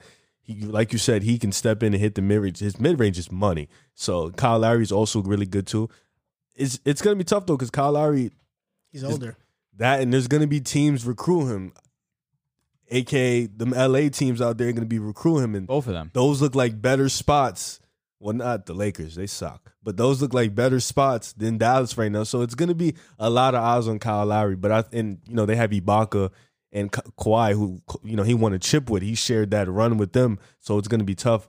But I think you know I agree with that. I like uh Luke. I like Lowry, Luka, and Demar. I think Luka being off the ball a little bit and learning that way of the game is definitely gonna help him. That's something he does need to improve on. When you said it, you don't know many flaws. I think being more of an off ball player, For sure. I think that's something he should definitely improve on because it'll help his game. Yeah. You know, for me, uh, fans and like myself disrespect DeMar DeRozan. Do you no, really? shit- no, yeah, because I don't want him on the Knicks. I Oh. would, I would, Oh, but that's not disrespect though. I don't think. but Switch I, I think, team. I think it is disrespect because DeMar is good, but you don't want him on your team. It and every fan base kind of hates the idea of a DeMar mm. DeMar DeRozan signing by their team. I'm actually very curious to know how front offices actually feel about DeMar. I would take him over Otto Porter any day. It's just the fact that he can't shoot is probably unappealing to a lot of teams. Yeah, like I wonder how they feel. I wonder how Dallas still- is three thinking ball. right the now. thing of this, he's still efficient, Oh, for sure. regardless But of that three point ball. percentage, it needs to be at least 30, 32. in Toronto, his highest attempted threes per game was three to four, Four. three to four, Three point six. and he shot In thirty a one season percent or from in a three. game? And oh no, per game, Okay. and was he shot 3.6. and he shot thirty one percent from. From he three. shoots about 14 attempts from two point. So, but he's, you know, 51% from there. So, Jalen Brunson is money. also a guy who uh, there a lot of teams are interested in trading for. I like him. He's a really the good Knicks backup. want to trade for Brunson, and I'm all for it. Yeah, definitely. Having Brunson as their point guard, I think he's a starting point guard in the NBA. no, he might he's be. really good. Especially He when is Luka really doesn't good. play, Really he takes over for them. Yeah, Brunson with RJ Randle, Mitch. we're not Oh worried. man, I promise you we're That's- not. that's- We're so not that worried. is some- that is something nothing. that- It's really nothing. imagine That is something we yeah, like it's really nothing, bro. I, I promise you, it's really nothing. It's really nothing. Nah, that's a really good team. I'm telling I'm you. telling you, it's really nothing. It's really not what you think it is, bro. Like it's so not that, bro. You got to chill out. I Gotta love. Jalen Brunson as a player. No, he's really good, but you made it seem like that was like the next big trio. Like, no, bro, that is not that. It's a good player. Well, that's No, Brunson, oh my god. RJ, Kawhi. Okay, now we're Mitch. now we're talking. Has- you add Kawhi. that- Kawhi's not going to New York. I don't know why you keep Chill. saying that. Who knows? You guys are Who really. knows? I'm trying. I'm telling you, don't sleep on Kawhi going to New York. I'm not. I'm, definitely sleeping. not. Like I'm in my bed. Like Do you think he's staying Ace with the Clippers my for the bed- rest of his career? in my bed, AC on, fan Blanket on, o- blanket over my head, bro. I'm asleep, bro. Do you think he stays with the Clippers? Why Not would he get go off to the topic. team that For just the rest got of his career? smoked For the out? rest of his career, bro, you go to New York, you win a chip, He your doesn't- legacy's they're not go- he's- different. They won't win a chip if he goes to New York. Who knows? Everywhere he goes, he's a contender. Wait, wait, wait, wait. Wait. He went to Toronto, but look at the team in Toronto. Regardless, the team in all right, Toronto the was Clippers- OD. the Clippers, Clippers- team was OD. He brought Paul George with him, and they already had a squad. He's going over there to play with RJ Barrett. and Julius Randle. Yeah, that's cool. I agree. It's not the most They're not better than the Bucks. lineup, They're not better than the Nets. But Kawhi just brings. I don't a know. We can build a good wall for Giannis, Mitch, Kawhi, Kawhi, Randle. Randle. Nah, that's a pretty Yeah, good that's a pretty solid. That's pretty solid. That's a pretty good backbone. Pretty solid. And what hurts you is that Middleton has taken a leap. Jrue Holiday has been very efficient scoring the basketball these playoffs. I know we swayed a little bit off from the Mavericks, Definitely, but I'll say. I'll say this. I'm off the Mavericks topic, but I'll say this. the Knicks are probably going to lose lose Nerlens Noel. Uh huh. Oh, he's really good. I would draft Charles Bassey with the 21st pick. Six eleven, big man, strong, versatile. I would draft. I think he's. A, I think he'll be a good defensive player. Why not Jerem- Jeremiah? Robinson Earl with the first rounder. You don't. You don't think you use those two picks to try and move up? I like Villanova players. They're smarter than most guys in the draft. I think we could get him with Because the that second coach rounder. is really good. yeah, they're, they're, they're like they're really smart. So I mm. think you know bringing him in. He played with Brunson. Yeah. So man, a team. What I think Charles Bassey would be a good Nerlens Noel replacement, and another team that is looking to replace one of their star players is Cleveland. The Cavaliers want to. I mean, they have been in the news cycle again because they are looking at options of Colin Sexton trade, and I don't know why Colin Sexton is always in the trade talks. This reminds me a lot of the Steph Curry, Monta Ellis dynamic back in the 2010s when they were contemplating which one to trade, and they went with the right choice because they traded Monta for Bogut. Bogut. For me, though, I love Darius Garland, and I think he will be a better long term player than Colin Sexton. But I think Colin Sexton is, is really good. And the only way that I'm trading Sexton is if Jalen Green is there at three. But if Mobley's there at three and I draft him, for some reason, there's this fascination with Jarrett Allen. Like, we don't know the type of center he is already. He's a good center. He's not a great center. I think he he's a starter, but he's also that borderline starter backup center. If you get Evan Mobley, you have a lineup of Sexton, Garland, Okoro, Mobley, and Kevin Love if he plays. I mean, he hasn't played in the last couple of years. Now he's gone. It, feels like he's always out the lineup. I, I don't know why they would trade Colin Sexton. It just doesn't make sense to me. I don't know why he's always in trade rumors. He's a good young player. and that's that's where I, I think I hit you guys up. I don't I don't remember was it last night or this morning. I was very because I think with them putting Colin Sexton up for available, I think they're in belief that Jalen Green will be there at three. I think that would be the only reason that they would take that they would trade Colin Sexton. He's improved in all parts of his game every season from the moment he started his rookie year. I remember the you know the narrative him coming in was he couldn't really shoot the three ball. He's improved that in every year. He's become Really a- good three point shooter. He's become a really prolific scorer. He's he's still working on his playmaking, but I think him and Garland as a scoring backcourt is really good. They kind of remind me of Dame and CJ a lot in the small scoring backcourt, and I think they're re- you know I think they have a lot of potential. But I think, like I said, Colin Sexton being traded is a landmark that they think Jalen Green's going to be there at three, and I think if Jalen Green is there at three, I think trading Colin Sexton is manageable. You know, because you could possibly get another top ten pick. But like like you said, if Mobley is there at three, you take Mobley, obviously, but you keep Sexton. You know, Sexton is only 22 years old. You know, Jalen Green's going to be 20. So it's like, bro, you know, you have a two guard. I, like I said, the only people who are fascinated with Jarrett Allen are Brooklyn Nets fans who still miss him and still love him, And Cavs fans. and weirdos Yeah, like that. Yeah. I don't know who's still a Cavs fan. Yeah. Um. But yeah, Jarrett Allen is like we said, a good starter, but can easily be a backup big. He's honestly a more athletic DeAndre. I don't even know if he's that. He's really DeAndre Jordan in his prime. Maybe a little bit less. Who? Maybe a little. Jared Jarrett Allen? Allen. Yeah. Maybe a little bit less. Maybe a little bit more. We know what he's going to be. Evan Mobley is looking like a guy who can really be a elite center in this league. So you know, you see him at three. You snip. You don't even do that. You trade Jarrett Allen. You trade Kevin Love. I think Jarrett Allen's contract is up anyways, so they might He have to would pay him. fix the backbone of that defense because Garland and Sexton aren't good defenders. So you get Well, Whoa, Sexton, Sexton's he's pretty. he's just too small. Yeah, that's what it is. yeah, yeah, that's why you know he's he's, not mad a good little. defender. he's Uh, mad little. That's why I think you know you have Mobley who can be that backbone of that defense with the Kuro. I think it would be pretty good. But what do you, I, I just thought about I like this, Okoro. I just thought about this thought right now. If you're Cleveland and Green is not there at three, and I think that's a player they really want to get because I think Cleveland is kind of dumb as a franchise. So I think they wouldn't take Mobley. They would take Kuminga. and no, not even that. I think they would keep Allen and not want to take Mobley. What if they were to trade back to the fifth or sixth spot and draft Scottie Barnes? And you have you have Sexton, Who- Garland, Okoro, Barnes, and Allen. What, what is your fascination with Scottie Barnes, bro? I just think Scottie Barnes would be a glue glue guy to what Cleveland well, has. they they definitely need a four because I think Kevin Love's time is done. So I missed that early part. Who who won at three then? it doesn't matter. It's They like take- Orlando, no, so Orlando one, two. or So- OKC would jump So them. it's obviously Cade who who won two there. Green. Green went two. Oh, yeah. so you're saying if they Yeah. don't want Mobley, you think that they should trade Yeah. back? yeah. Scottie would be great there. I think those are one of the few teams, them, the Kings. You know, I think that's a great spot for them because they they have a fill in at four. You know, you get and he's him. an elite defender. You get him and Okoro to fill your forward spots. Those are two guys who can really be elite defenders in this mm. NBA. And you know, Barnes is a really good playmaker. You know, he's a good ball handler. So you bring in another guy because Colin Sexton, as great as he is offensively, he's not really a great playmaker. And Garland's still trying to get that in. So you bring in Scottie, who doesn't need to score. You know, he can just be a filling guy, kind of like a Draymond guy. So I think that would be really good for them. But Don't who would they trade wrong. back though? Like, what would they? You know, I mean, they could trade back with Orlando or OKC. Maybe it would have to be with Orlando. okay. What if they trade back with OKC? Scottie Barnes is there, but Cleveland also gets that 16th overall pick, Mm, or they get that idea. 18th. They would have, probably well. have to need to get to 16. Yeah, and they get yo, they can be you know set for the future like that. The thing is, the shooting would be awful with Okoro, Allen, Yeah, his jump shot Barnes. is broke. I think Barnes though can can be a good shooter though. Um, I like Barnes because I think he's more polished as a player. I think I told you before. I think he's better than Kuminga right now. And Cleveland last year they took they used their draft pick on a project in Okoro.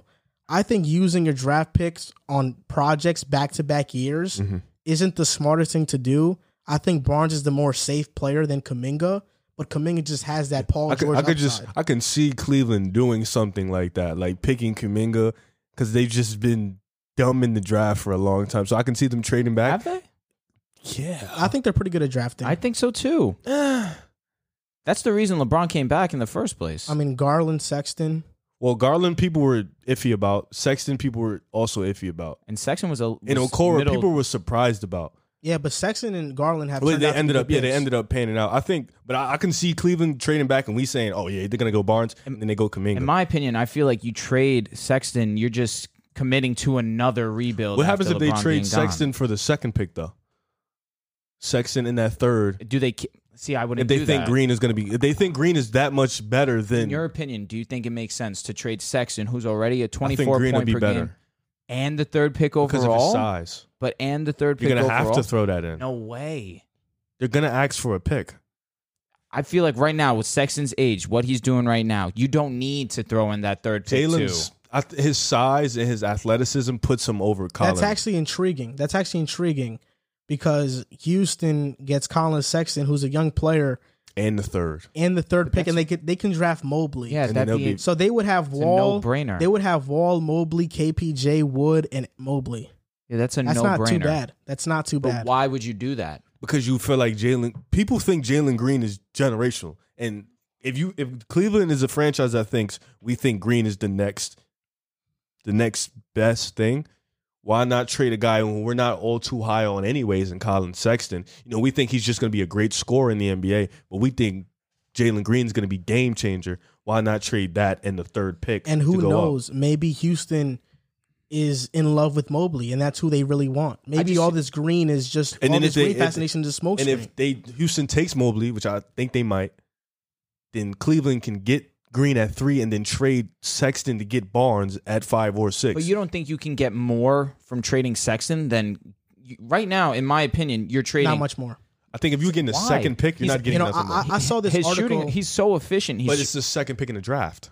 agreed. But you have the third pick already too, and you're giving away your best player right now. This is the best player they've had since LeBron's been gone, and that's, That's not true. close. But they haven't went anywhere. Agreed, but it's not like they've done anything out. I mean, the, the team as a roster is not built to make a playoff push Sexton right now. is is really a really good young player, but I think looking at, 22. loo- looking at his counting stats, you'll be more fascinated with him than you would actually watching his game. Like because I think De'Aaron Fox, He's a ball stopper. De'Aaron Fox is a guy who has similar numbers, but I think De'Aaron Fox actually impacts winning more than Sexton. But I read this article by John Bueller from Fansided, a good writer. He named these teams as potential trade options for Sexton. Houston was actually on it. So I'm guessing that's a trade they are exploring. Boston, That'd be something. Philly, Lakers, Knicks, and Spurs. Listen, heard I could see there. I could see the Knicks I trading for him about to say too. Getting all your Boston, no. 76ers, eh, depends. I don't, I don't. think so. I don't mind that either. Actually, I, I mind that. really? Yeah. You- you- have you watched Colin Sexton play? Yeah, he plays very well and he's hard also and a, tough. like he's a ball stopper. Like he has the ball. Like he's a very like like he said, De'Aaron Fox impacts the game, even though they don't win much. You can tell when he's on the court. Mostly he's im- coaching. yeah, he's impacting the game though. With Sexton, it's like everything is like it's just like when you watch him play, you don't see winning mentality. Like you don't see winning basketball. You just see him He counting definitely, stats. he have definitely question. had that against Who- uh, Brooklyn, though. Who is Oh, yeah, he who is Colin crazy. Sexton passing the ball to to get theirs on? That's a good point. That's fair, but, But- that's the same with De'Aaron Fox. Let me ask you guys a question, though. And I, I'm listen. I think De'Aaron is a, is That's a who's potential De'Aaron Fox passing the ball? Let me to? let me ask you guys a question and the audience a question as well, because I'm going to title this, this video something with Houston in it, Mm-hmm. so Houston fans see this potential trade. Um, if you're Houston, would you want Colin Sexton? Would you pass up on Jalen Green, go back to three, get Sexton, and draft Mobley? I think it depends on if how high because I, I can't speak for them, but in that office, how high are they on Evan Mobley? If they think he's gonna be that generational big, then yeah, I'm okay with getting a guy who is gonna put up the numbers and he's still on a rookie deal. And they also have picks 23 and 24, so that could also be a fact. That and then you can probably flip Sexton if you really don't want him too much and get more picks down the line. You know what I'm saying? Maybe get the seventh pick, eighth pick, whatever, you know, however you want to splice or that. have a core of KPJ, Sexton, and Mobley and Wood. and a, and. Sexton's still on a rookie deal, so you still have time to Jay figure that Sean out. Tate, Kenyon Martin. Yeah, you still have time Yeah. to figure that out. But I think like teams like Houston, teams like Orlando, who's looking at getting Buck Knight, maybe might fall in love with Colin Sexton. You know, teams looking for a scorer might fall in love with the idea of Colin Sexton. So I think maybe Cleveland can flip it, like you said, maybe trade back, get a Scottie Barnes, but still can get more picks down the road. I think Colin is worth a lottery pick. because Green is basically a taller version of Sexton, even though I think he is more of a playmaker than Sexton. He Yeah. passes the ball more. He has he has more of a feel for his jump shot. Colin had to work on it. Jalen's is like there, like I mean, he came into the league. Colin Sexton shot forty percent from three. Yeah, but he he worked like that was a work in progress on it. I agree. well, that's what you want. I agree, Yeah. but even So I still, think- rookie season forty percent. That's firm. No, that's great. More But- than Yeah, firm. but I think with- the difference with Jalen is his is more like, you know, snatch back jump shot. Yep, Off the yep, dribble yep, jump shot. yep. Like Th- this into a where- move this jump is- shot. This is where I struggle with it a little bit. I struggle with Houston doing that only because people are questioning KPJ and Yeah. Green's fit. KPJ and Sexton's fit is far worse. I mean, Sex like Green can play off the ball. yeah. Sexton needs the ball, That's what which yeah. would affect KPJ. That's what I was gonna it's, it's it's gonna be a tough thing. That's why I said maybe they could flip it. But Colin is definitely worth a lottery pick. You Oh, know, for and, and sure. and and I don't I, I don't think OKC I think OKC is off the table. I think with Kemba being there, Shai being there, I don't think they want to mess that up. Agreed. I think that's off the table. I don't think Golden State would even jump into this conversation. I don't think. s- That'd Bring be it interesting, actually. Ah, That'd be interesting. So, fun fact right now, we're recording the podcast during the Hawks Bucks game. Trae Young is out this game, but Atlanta leads the Bucks 51 to 38 at halftime. Really? Yeah, they do lead them 51 need to Trey. 38. And they're at Atlanta. did, did Cam Reddish? They play? are at Atlanta. Yeah, they are at Atlanta. I'm not sure if you Cam looking Reddish at Cam played. Reddish's stats right now? Nah, I'll check later because if you play like garbage, I don't want to know. So ye- yesterday on Twitter, I saw a lot of this talk. It was uh, I don't know if you guys uh, saw this too. You probably did, but Pascal Siakam was tre- trending on Twitter.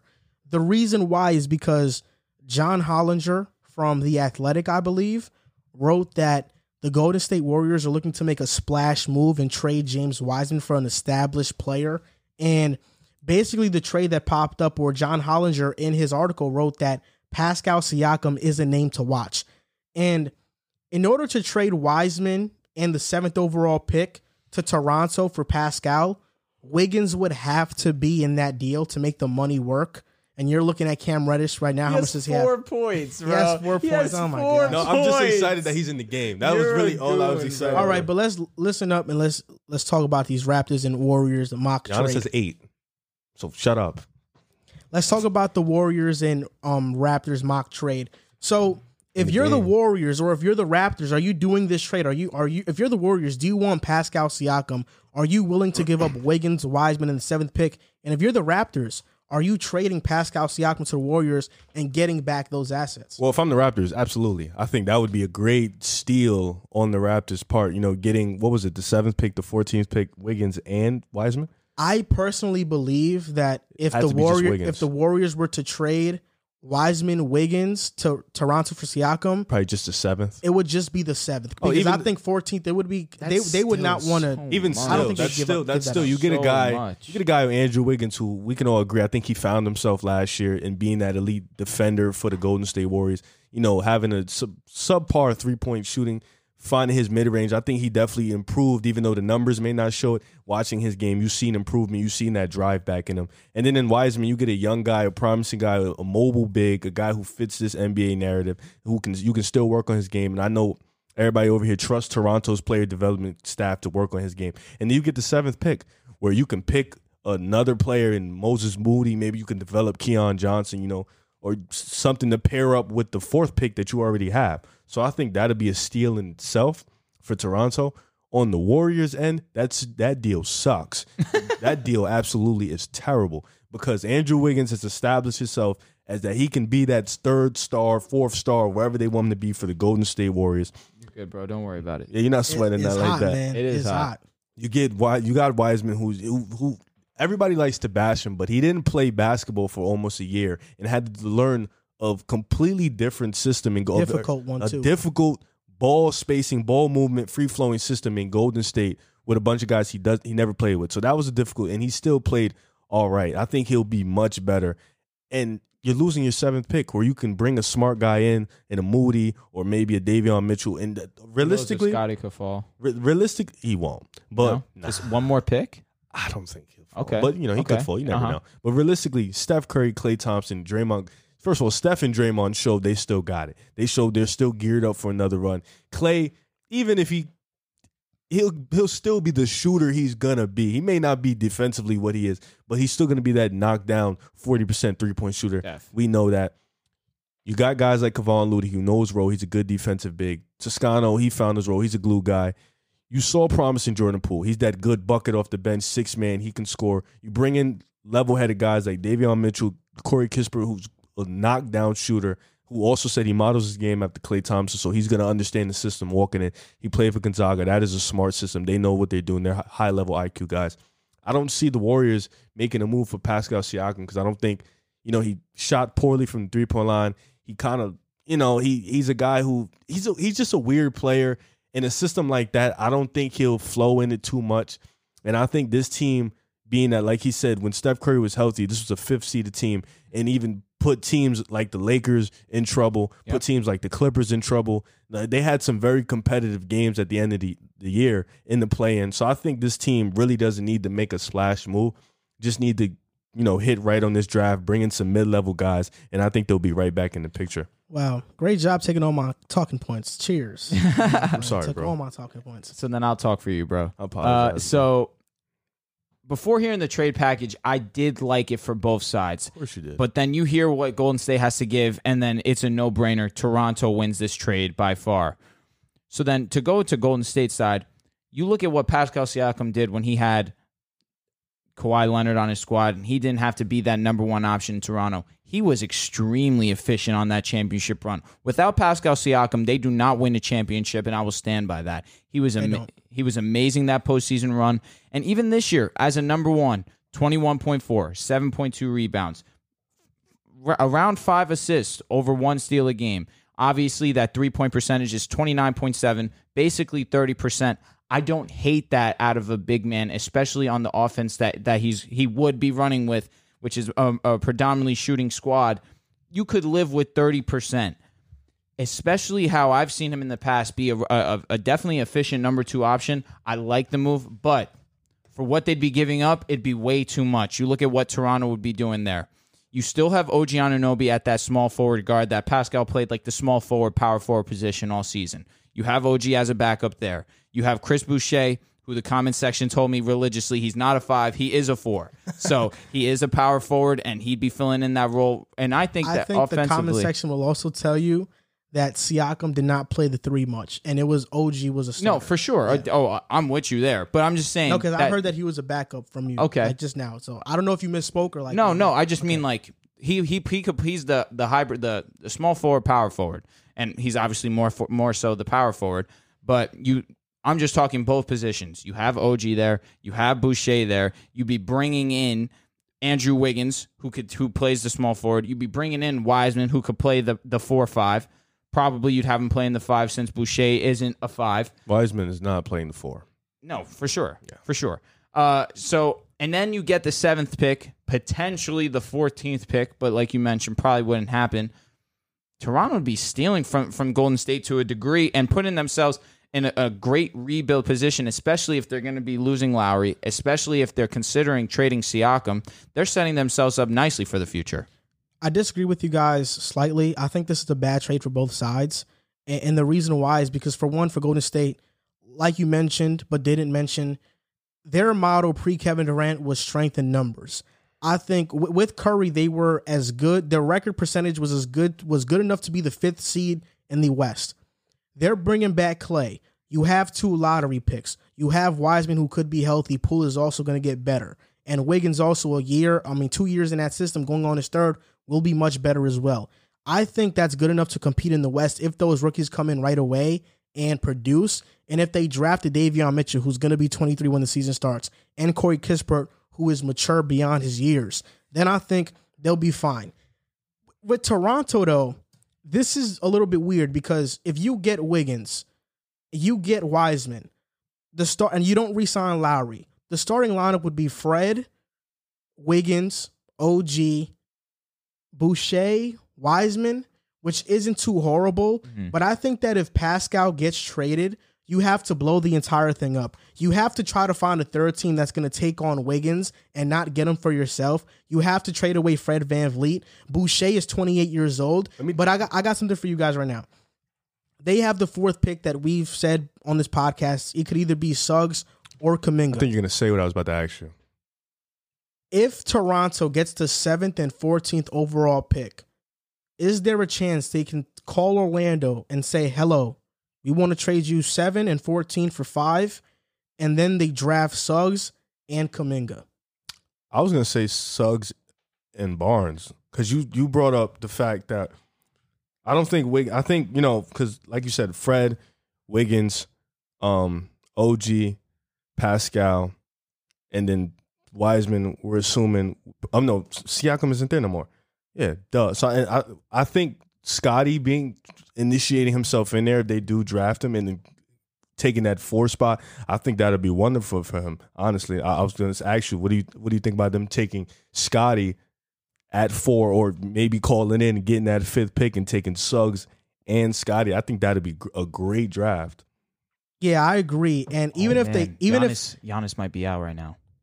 Oh wow, but uh, let, us Sorry, let's bro. finish this up. Sorry, You Gian- got him. Yeah, bro. Oh my god. This is the thing, right? So let's say Suggs gets drafted. I would assume Fred gets traded, Mm. but let's say he doesn't get traded. Right.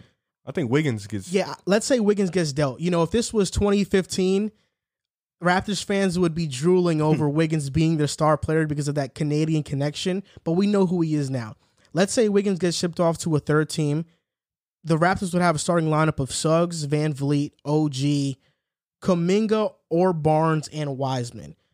And off the bench, Boucher. We're f- totally forgetting about Gary Trent, who could come back. Very Malachi to Flynn.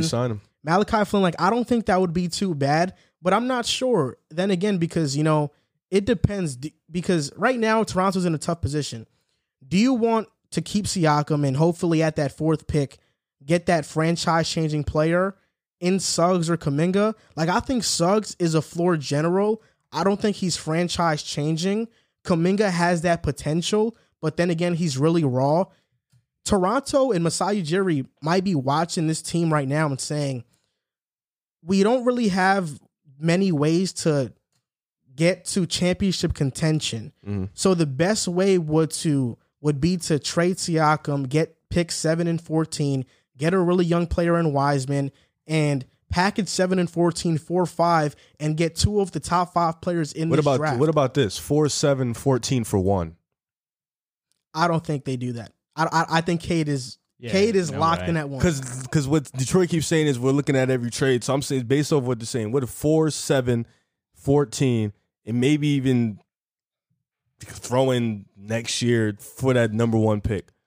I really don't think they, they do that. I don't think so either, Cade, but the I way- think Cade is just different. But the way they're talking about it is if Detroit's gonna, oh, we might trade this, we might trade that. It would be so dumb to do that. That'd be crazy. It would be crazy though.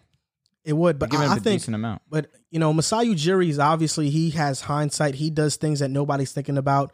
But right now, I you know, not to toot my own horn, but I think I just came up with something that not a lot of people are thinking about either. Mm-hmm. Getting picked seven and fourteen and packaging that for five and drafting Suggs and Kuminga.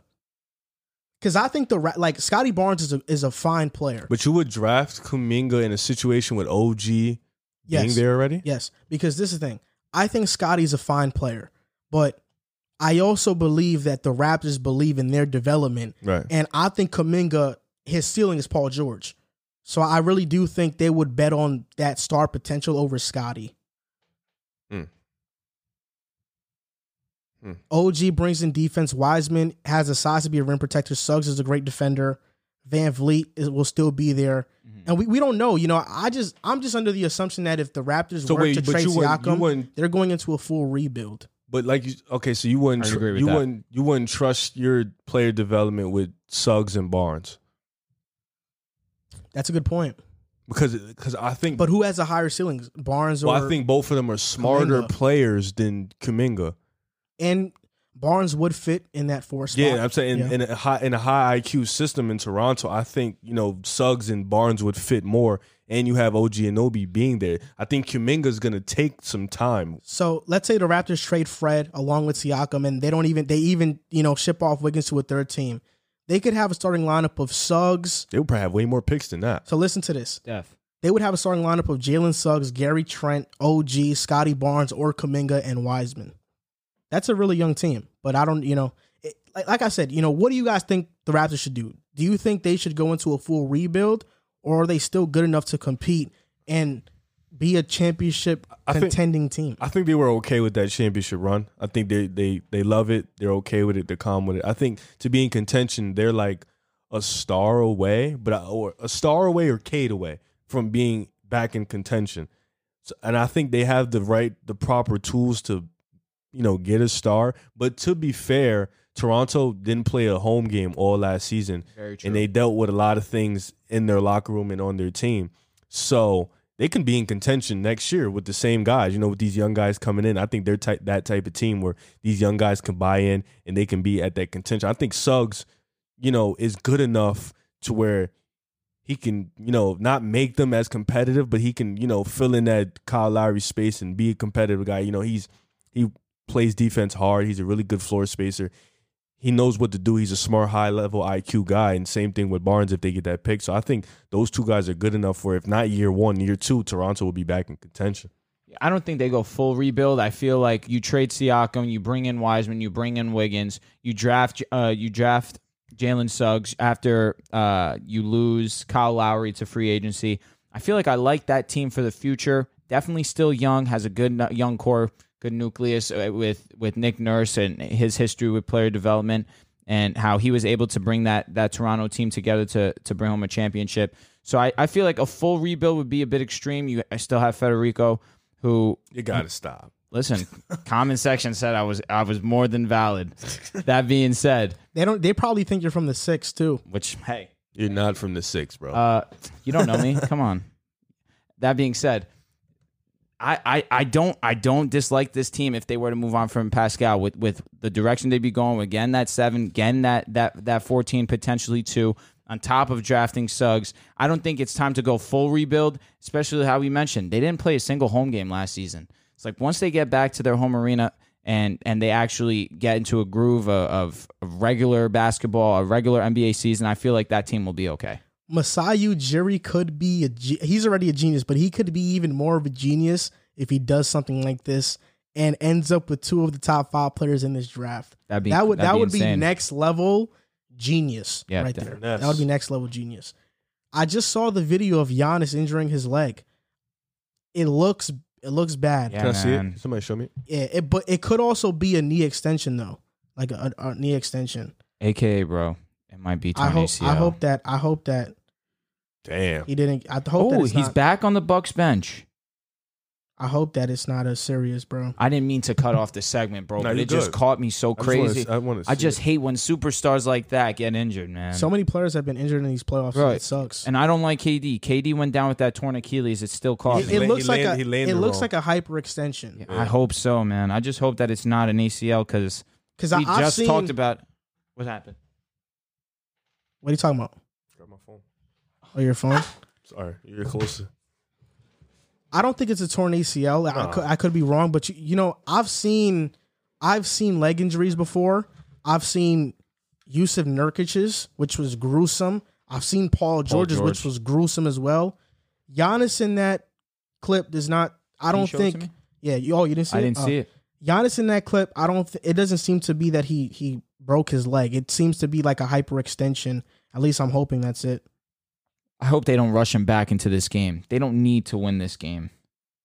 I don't know. You think so? If Trae Young comes back for Game Six, If he comes back, Giannis comes back. That's true, but I don't know. I think they need to win every game they can get. You can't play around with the, this Hawks team. This Hawks team is actually really good. Oh my god. It looks like a hyperextension. It looks like a hyperextension. I'm hoping that Yeah, it it goes in and Yeah. backwards. You know what I mean? It's Yeah. like his his his foot goes forward, but his knee go- hyperextensions hurt a lot, Yep. but Yep. you, you after a day or two you're good. Let me let me see Yep. again. Ooh, bro, it does not look good. Oh wait, they showed you again. Bro, the, in slow motion, you see the back of his knee just bulge out. Uh, it might, bro, it might be a hyperextension, but like a terribly bad one. Oh my god, that was hard to watch. Wow. You see what I'm talking about? Yeah. Oh no. Ugh, again, bro, I didn't mean to cut off the segment like that, but yikes. He returned to the bench, so hopefully he's fine. yeah. But also Giannis is a is a warrior. Oh, for Be- sure. Because of that, I wouldn't be surprised if he returned to the, to the bench because he just wants to be with his team. yeah. So Because that's the um, type of guy he is. Another report. Dennis Schroeder has communicated he wants 100 mil to 120 mil in free agency. That's ridiculous. Sign and trade. See ya. Trade. Sign and Nobody's trade. nobody's trading. You'll probably sign him and not Yeah, have a trade word. partner. Nah, I think we'll, we'll no, let him walk imagine before if that, that, happens. imagine if that were to happen though. A team is a team commits to the Lakers to to do a sign and trade. The Lakers sign him, but then they say psych, and then they're left with the contract. That's probably justice illegal. That, that's probably Yeah, illegal in is. the NBA. Yeah, though. it has to be. It's like bad business practice. That being said, I don't think the Lakers resign him. Truthfully, that's another topic. But I don't think we bring them back. these last two topics in this show, we're going to talk about some things that are a little bit controversial. So if you're sensitive, now's your time to leave. but uh, I think these two topics are, we, we must talk about them. And I think this podcast, we talk about a lot of sensitive topics. You know, we, we try to push the boundaries. We try to talk about these things because a lot of people like to be censored and not talk about these issues. But I think that, fuck that. We need to talk about this Fair enough. this is Cha- this is about Chauncey Billups. The Portland Trail Blazers hired Chauncey Billups, and there has been a lot of backlash to this hiring. Um, there since he got hired and before he got hired as well, allegations from 1997 came up towards him. If you guys don't know what happened in 1997, an unidentified woman accused Billups and other NBA players of rape while he was playing for the Boston Celtics as a rookie. Multiple reports state that Billups denied any non consensual sex between the two and said any sexual interaction they did was consensual. But this allegation was enough to raise people on Twitter to talk about this and to not want Billups to be the head coach for the Portland Trailblazers. And in your guys' opinions, do you think that this was fair? Do you think that this criticism is fair? Do you think the backlash that Billups is receiving is warranted? Or do you think that it's from 1997 and you don't know why they're bringing it up now? So, like you mentioned, it is a difficult conversation to have, but some things need to be spoken about. So, this Chauncey Billups situation is is definitely a tough one because this was a very long time ago, over twenty years ago, and I haven't heard much uh, uh, other than the, this. I'll be honest. Besides today, this is the first I'm hearing of these these allegations, and um, and you look at Chauncey and what he's done with his career ever since then, it's he hasn't done anything for me to have known that, and you know what I that information. He's been uh, a great uh, player in the NBA for for the Pistons. He was a great leader in that locker room. Went to the Nuggets, was a, a leader in that locker room. Was a leader basically everywhere he's gone. Uh, gets hired by ESPN. He's he's you've heard nothing of any ill word of Chauncey Billups up until this point. But of course, do I understand the criticism? I I I, 100% get it, especially in our climate now. We we need to to look out for for everyone. Uh, however, in this ex- specific situation, it, it's a little bit more difficult because you look at there's 30 jobs in the NBA for a head coaching uh, position.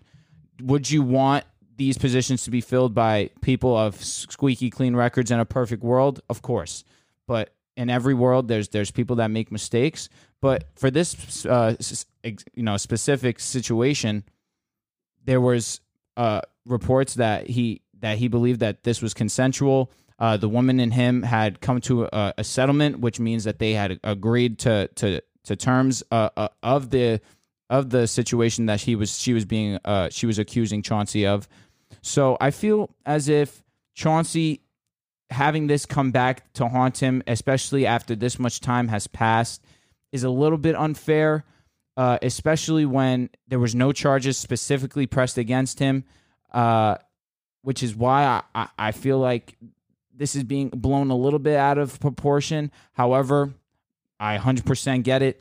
It's only right that, especially with a job as critically acclaimed as a head coaching gig in the NBA, there there's bound to be some kind of speculation. You'd want that head coach to be uh, have have, a, have a, a, perfect clean record, yeah. but I feel as if it's a little bit harsh to, to try and bring it up, especially after we haven't heard anything for years. No, nobody in this world is, is perfect. What? In saying that, especially not you. in saying that, nobody in this world, not everybody in this world, also has a, a rape allegation against them. So I don't think perfect necessarily equates to that. But with that being said, I think the backlash he's been receiving is is good and bad. I think it's good because it shows that people care. It shows that people Definitely. care whether these head coaching jobs are filled with people that are good people and obviously a rape allegation is a big deal and if Chauncey Billups did do this, I hope he doesn't get a job anywhere. Definitely. You know, I hope that he's fine with the money that he's made in the NBA, but that's a really bad thing to do. Rape is a serious thing. In saying that, all these people on Twitter and I think people in the media as well, they are chastising Chauncey Billups off of an allegation. And Chauncey Billups right now is getting caught in the crossfire of what's going on because this is something that's been brewing for years on years on years. And what's that what's been brewing you ask? What's been brewing is that since the dawn of time, women have been getting sexually assaulted and for a long time they have been having to not say anything because either men wouldn't believe them or they wouldn't get their just due. So a lot of women just stay quiet in these situations. With that being said when something like this happens to Chauncey Billups where sexual allegations are pressed against him a lot of people go and but believe the woman that said these claims. And that's not a bad thing to do. But at the same time, we have to understand that all we know is that there was a settlement in court. All we know is that there was either consensual or non consensual oral sex that happened. And with the settlement, is based the settlement is basically saying it was it was probably leaning towards non-consensual. So to chastise Chauncey Billups for that, I think is a little bit too much. And since 1997, for one, this this uh, case was settled in 2000. He racked up a Hall of Fame career as a player. Everywhere he's been as a player outside of Boston, yep. teammates loved him. He was a leader. He has a family, a wife. Looks like he's a good family man. I don't, I don't, I don't know him personally, but he looks like he's a family man. He's gotten uh, uh, he's he's gotten offered the GM position for the Cleveland Cavaliers. He worked for ESPN. On the coaching staffs he's been as an assistant, he's gotten praise by the likes of Paul George. Damian Lillard wanted Kidd or Billups. Those were his, his two preferred, preferred candidates. Since that incident, either whether it was consensual or non-consensual, right now I'm leaning towards it was non-consensual. Billups has not done anything that has made me say, wow, this guy doesn't deserve a job. I mean, he's been as good as you can be. So to bring up those allegations now, I think is a bit unfair. And he's just getting caught in the crossfire because everybody's so emo- emotional right now. Because most of the times when men do stuff like this, they get away. Maybe Chauncey Billups was one of them, but maybe he's he wasn't. But I think right now we're in we're in a position, well, people are in a position where they are setting him out to be guilty instead of innocent. And if you're asking Chauncey or the Blazers front office about these allegations, what are they supposed to say? I know people want transparency right now, but what is what are they supposed to say? Chauncey Billups obviously wants to not talk about this because I would imagine it was a traumatic experience for him at the time. He was 20 years old. He was either let's say it wasn't true. He was facing something that could have ruined his life. So obviously he doesn't want to go back to that 24 years later yeah. and talk about it. Kobe Bryant, rest in peace to him, before he passed away, Jeff Pearlman, who was on the show promoting his Three Ring Circus book, couldn't get an interview with Kobe for his book because Kobe didn't want to talk about those early 2000 Lakers teams because Jeff Pearlman was going to interview him and ask him questions about the rape case. But Kobe didn't want to talk about that because he's a changed man. Billups is a changed man. We don't know if what he did was non-consensual. And if it was not if it was non-consensual, like I said, he deserves every punishment that he gets. But if it was consensual, I can totally understand why they don't want to talk about it. What more is there to be transparent about? The records are there. The the settlement is there. The files are there. The records are there. What else is there to be more transparent about? You know, rape I don't mean to smile. I'm just always smiling. But rape is it's an uncomfortable thing. Some people react. It's very serious. You know, I have I live with my mom, my grandma, my sister. So rape is kind of hits me different because I was growing up and I was raised around three women in my household all the time. I'm surrounded by women all the time, whether it be grandmas, cousins, you know, moms. So it rape hits different because it could be one of them. You know what I'm saying? So, but like you said, 1997, we weren't even born. So to bring this up after a career of being a good dad, you know, being a good husband, no other allegations, you know, being a great coach, great teammate, like you said, Paul George, Reggie Jackson, Terance Mann, Kawhi Leonard, even who does not speak, have talking highly of Chauncey Billups. Chauncey Billups is praised around the whole league. And to sit here and, and like you said, it's a 50 50 thing because on one end, it could be true. On one end it couldn't be true. And it's like you have to kind of play that 50-50 line. But i don't think you should start the judging part as if he's guilty because then when you you know if, if it eventually comes out and you were wrong now you want to play the i'm so sorry card. I think you should kind of tread that line of like i'm not going to say nothing until i know the okay. truth. So i think people people on twitter are sensitive people on twitter they like to jump to gun and i understand women's perspective but we have to also look at the world as women lie too and women try to catch guys in the act. And not all guys are guilty. You know, some guys have been caught where they didn't do anything. Woman is just trying to lie because they got caught being a, you know. So it's like we have to play that 50-50 line. And I feel like people who have better who have changed their life from that moment on to now shouldn't need to talk about it. You shouldn't even need to bring up about it. First of all, the Portland Trailblazers have probably dug into the situation 10, 15 times already. Yeah. So they probably have got all the information. They wouldn't have hired him if it was in fact the truth. So the fact that they did hire him felt that they felt that, that they feel that he is innocent to a to a fault. So I think people should just accept the fact that he got the you know they should be proud of him for getting that coaching spot. People have talked high on him and they should not bring up stuff that they don't know is true. They don't know they weren't there they don't know what happened. He's tried to change his life from that moment on. It was 1997 i'm not saying get over it but the world is a different place. He is a different place. He has bettered his life so we should just you know get on with our life. A wise man once said the apologies were never as much as a, as a stone's thro- thrown that wise man was me. I just came up with that right now there's no way you just came up with that. I swear to God, I just came up with Repeat it one more time. The apologies, the apologies are never as much as the stones thrown. Okay, I get it. Correct. Which means that people sure are people. I think I don't know. Search uh, it up. Maybe it's on. Good, maybe bro. it's nah, on. No, it actually nah. sounded really good. That's Joel why. Moran. This is the thing, right? On Twitter, everybody's chastising Billups, and I, I, don't, I don't think we'll ever know the truth to what happened. Oh, never. But let's say somehow we do. People will just ignore it, kind of like Paul George having a good game right? He has a bad game. Oh, he sucks. Oh, he's this, he's that. He has a good game. Everybody's silent. Like you guys mentioned, Chauncey Billups has bettered his life. And women, when they go through sexual assault or something similar to that, those are traumatic experiences that shape their life and they go through traumatic things. And I feel bad. And I, I hope that doesn't happen to anybody. With that being said, when men go through these, when men get accused of something they did not do, they also go through traumatic experiences because now they have that stain and reputation. Imagine being Chauncey Billups, thinking what you did was consensual. And now this is getting thrown in your face, right? I understand the Jason Kidd criticism because he admitted to beating his wife. There are actually charges against him. As a head coach, he got a DUI.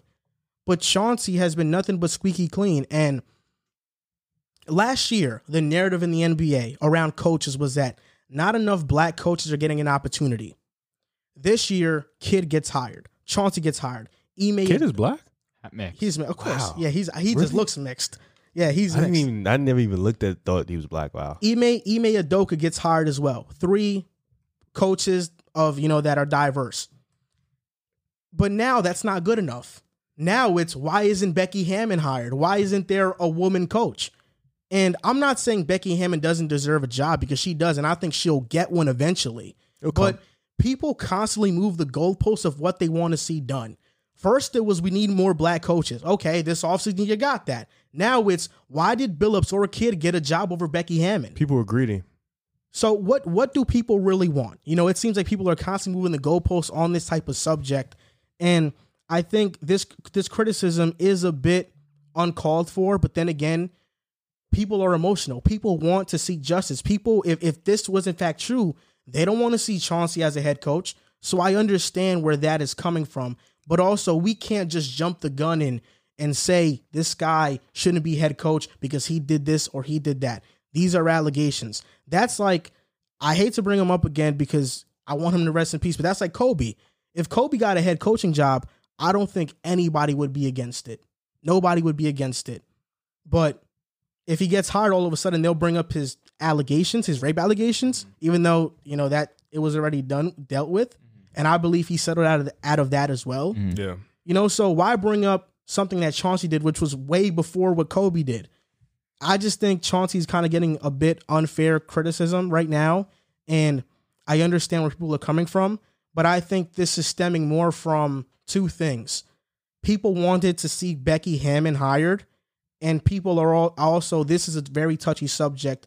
And this is kind of like accusing somebody of murder, right? You know, so if you could accuse somebody of murder, you automatically think they're guilty mm-hmm. or they have allegations of, of, of murder. You mm-hmm. automatically think they're guilty because it's such a serious crime. Correct. And that's why people are, are reacting so strong to it. And I like that because it shows that we're progressing as a society. And I think Chauncey Billups was just caught in the crossfire of what's happening and he has to deal with this. And, you know, I feel bad because it's a lot to deal with. You know, imagine you being so far removed from that situation 20 years later. This is coming back at you at what is supposed to be one of the best moments in your life, Yeah. getting a head coaching job, other than probably getting drafted. Yeah. You know, it's it's it's a lot to deal with, and the front office is dealing with this just as well. And they want these, they want the GM Neil Olsh, Olshley, I think that's how you pronounce it, to be transparent. But what is there to be transparent about? You know, is he supposed to say Billups is guilty even though he doesn't think he's guilty? Yeah. If he let's say if he says that Billups is innocent, then people are gonna call him a liar. People are gonna criticize him for saying that. If he says he's guilty, well, w- oh, that's like Why would you uh, uh, hire him? That's a Yeah. s- That's such the a worst thing. That's such said. a bigger deal. correct. If he says nothing, he gets criticized for saying nothing and not being transparent. Mm-hmm. Either way, he can't win in this situation. So, him saying nothing at all and saying you just have to trust our word is the best thing he can say at this moment, which is what he said and what he got criticized for. But outside of the allegations, I thought Portland getting Chauncey Billups basketball wise Outstanding move. was an outstanding move. Amazing. If we're just talking basketball, I think it was an outstanding move. And we don't know the truth. Nobody knows the truth except the people that were there. All we know is that it was either consensual or non consensual, and we don't know what exactly happened, and we probably will never know. That's all we know in Yep. this certain point in time. Another of I don't think if this was as serious, but it was definitely funny thing that happened. Scottie Pippen was on the Dan Patrick show, and he's still hurt over not getting the last shot in Game Three or Four Oh, against the New York hurt. Knicks. It was Toni Kukoc who was a rookie at the time, and Pippen has been on a roll these past couple of days, weeks. He called out Kevin Durant, not calling him a team player, and KD backfired and said, "You, you, you know, sat on the bench for your team." Scottie Pippen went on the Dan Patrick show and said that Phil Jackson was a racist. Dan Patrick asked him about the play that was designed for coach, and Scotty said he believed that was a racial thing. Personally, for me, I wouldn't rule out a white man born in 1954 being a racist. Very fair. I wouldn't. Extremely I- fair. Point. I wouldn't rule that out. But then again, Scotty's the only player that said this. As bad as Phil Jackson's Nick, Knicks tenure was, Carmelo Anthony's never came out and said something like that. Very true. Nobody on the Knicks came out and said something like that. Shaq would have said something. Jordan never said that. Like- Kobe never said that. All these great players have never said that. This feels more to me that Scotty's bitter. But at the same And- time, none of them have ever got treated the way Scotty got treated. I guess so, but this is the thing. What what the hell is Scotty so mad about? Tony Coke, Toni Kukoc hit the damn shot. The reason he got that shot was because he was a better shooter than Scotty. That's why he got the shot. And if he missed, it would have been a way bigger deal that Scotty sat the bench. And fun fact, Toni Kukoc had three game-winning shots at the buzzer that season, his rookie year. Yep. So he's shown before that shot that he could do it. I understand if the Bulls lost and Scotty is still like, I should have got that shot. I should have got it. But if you saw your teammate make it, there's no reason to keep on talking about it. You won the game. Just shut up. Like, what? What are you even complaining about? I get it because it's like I don't know. I don't get the racist part. Let me start. I don't get the racist part. Him coming out and saying he's racist when Phil Jackson has coached oh, over. Oh my God, so many black NBA players. You know, Derek Fisher. They call him mentor. A mentor. He's yeah, been a mentor. Robert Horry. You know, Dennis, Rodman. That's the one for me. Gary- like Ron Harper, Michael Jordan, like he coached so many black players. Horace Grant, like I can go on and on and on. And this is the only guy who's spoken out about it 20 years, 30 years later. I'm not really acknowledging the racist part too much. I don't think I think Phil Jackson's a great guy. People have called him a mentor. People have called him a leader. People have called him the well-spoken guy. You know, he lives by a code. He's you know brings all this yoga stuff, and he's a really good person. So I- I'm not really acknowledging that. Even as a player, you know, he played basketball and he played for the Knicks, I believe He won the last championship. wasn't Walt Frazier on the team, a black, Yep. you know, black player, the best player on the team. Also, correction. Jackson was born in 1945. You was nine years off. Yeah, it was. So, uh, but in terms of Scotty being upset he didn't get the last shot, I mean, I understand it because you know he wouldn't have done that to MJ. He wouldn't have done that to Kobe. And at the time, Scotty was the man, and you know he he was on the rise. So I understand that part. But like you said, he made the shot. So all right, he didn't give me the shot, but my teammate made it. At least be happy for your teammates. Cough it up. On to the next game. You know, you, you, Scotty, you're not even that. You're not in. You're not the number one, anyways. Realistically, you're a great player, but you're only the number one because Michael Jordan left. But to be fair, Scotty felt like at that moment he was the guy. He was, and he was rightfully so the man of the team. And Phil Jackson wouldn't have done that to no other player. I understand Scotty being upset about not getting the shot opportunity, of course. You had been second fiddle to Michael Jordan basically your entire career up until this point. You carry the Bulls all season long. You have an MVP type season. Uh, the Bulls are in a really great position even after you lose the greatest player of all time. And you're finally in a position where you know what? I can be the man now. I could show people that Michael's great, but I'm great too. And what, Oh, no, what's wrong with saying that? Uh, it's just ridiculous. I mean, uh, what I'm saying is not that ridiculous. Obviously, Michael's No, I'm saying he's greatest ridiculous ever. for thinking that. Oh, of, oh, I'm with you 100%. You can't be Michael. And but- but if anyone, I don't know if anyone could do what Scotty did. Scotty would, would, uh, withstood a bunch of oh yeah, yeah, he's dope. for years. He he played second fiddle and he was cool with it. One moment he wasn't cool with being a second fiddle. Toni Kukoc. But be be honest with yourself. If you were Scotty, you wouldn't be upset. I just said I would. if we lost, I would. Oh, yeah, and- yeah, I wouldn't be upset at Kukoc because he's not the coach. I'd be upset at Phil. And listen, even even in regards to the play call itself, Phil made a decision that was ultimately the best for the squad. He saw Kukoc have success earlier in the season. You could watch The Last Dance. He talks about it. He says Kukoc hit a similar. They drew up a similar design uh, for for Kukoc earlier in the season. He hit the shot. He knew that Kukoc could do it. Kukoc goes. They draw up the exact same play. Kukoc hits the shot. If if if Kukoc misses that shot, where you're right, you can understand where Scotty would would still talk about it to this day. I, I would be on Scotty even more so for the fact that he decided to sit the bench. You decided to sit the bench. You watched your team lose after you, you know, you carried them as the number one all season long. And you decided to put yourself over the team and had them lose. I would be on Scotty even way more Well, this than is this that wasn't the first time he's done that. You know, he did that the same in uh in the offseason where he decided to just that was years later though. yeah. But I'm saying That like, was this- years later. That showed a repeated. That's I think But that the- started the selfish ways of. But another Scotty. thing that people don't and his talk about teammates it's, criticize him too for that. Fair enough, but the Bulls didn't pay him properly. Th- There was a point where there was a point where he was the second best player in the NBA, and he was the sixth highest paid player on his This team. myth That that was he- he, on he his was never team. this because if he were if he were to be the second best player in the NBA, he would have had to been either A better than Jordan or B better than Hakeem. Oh, I He's talking better about than when he talking about when Jordan. Jordan left. But even when Jordan left, Shaq was better. Hakeem was better. Penny was arguably better. Charles Barkley was still in the league. He was better. This myth that Scotty was the second best player in the league is just ridiculous. Why is it? Why is it ridiculous? Because I just name guys better. it's like obviously in hindsight now they've No, it's a- become it's a fact. They- Like, at Shaq the- was at better. that time. Shaq Karl was better. Malone. Carmelo, Stockton, maybe. Like, come on. But do you Grant think, Hill was better than him at, at- Let's be honest. Grant Hill was better than What him. what did what didn't Scotty do on a basketball court? Shoot, he wasn't a good shooter. Was Did Grant Hill re- better than Did you need him to score in that NBA time at that time? Drew, who's With better? Jordan out, yes. Drew. at that time Drew. to shoot the basketball? Drew. Not really. Go Who's ahead. better, Grant Hill or uh, Scottie Pippen? All the time? No, at that time. Keep be honest. Who just had a I'm, not ta- I'm take taking teams on? Scotty. You're taking Taking Scotty over Scotty, Grant bro. Hill. Yes. No, I just don't think he's. I- I don't know about that, but I'll say I think Malone, Hakeem, Barkley, those are I'm three taking- guys agreed. better than Scotty right there. I agree. That's I- not even naming Shaq and Penny. But Shaq wasn't better than than Pippen at that year. Shaq year. was better when he walked in. No, he was not. He, gotta was stop. not. You gotta stop.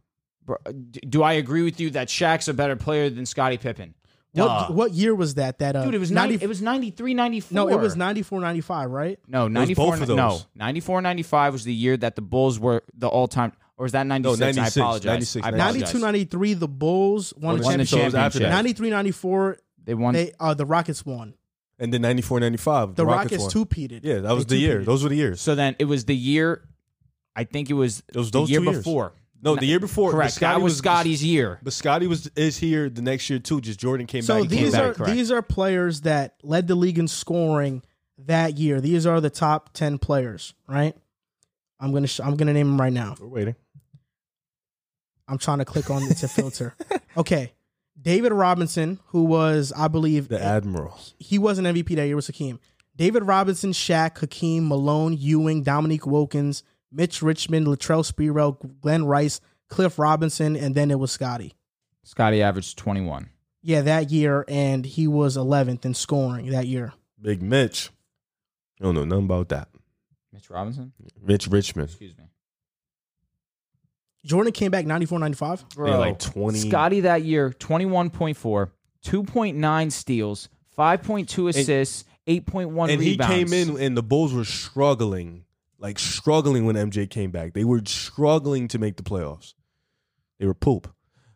But that Okay, year so before, look, they went to the, This is this is That was weird. they went seven with the Knicks, didn't they? Yeah, it was really the year. weird This is year 93. What's weird about it? that they dropped that low the next year. Oh, I mean, you just lost the greatest player ever. No, I'm saying oh, Scotty. oh, oh, did yes, after. yes, agreed. God, sorry, Joel. Okay, these are this is the year 93-94 season. The 93-94 season where MJ left and Scotty was the man of the team.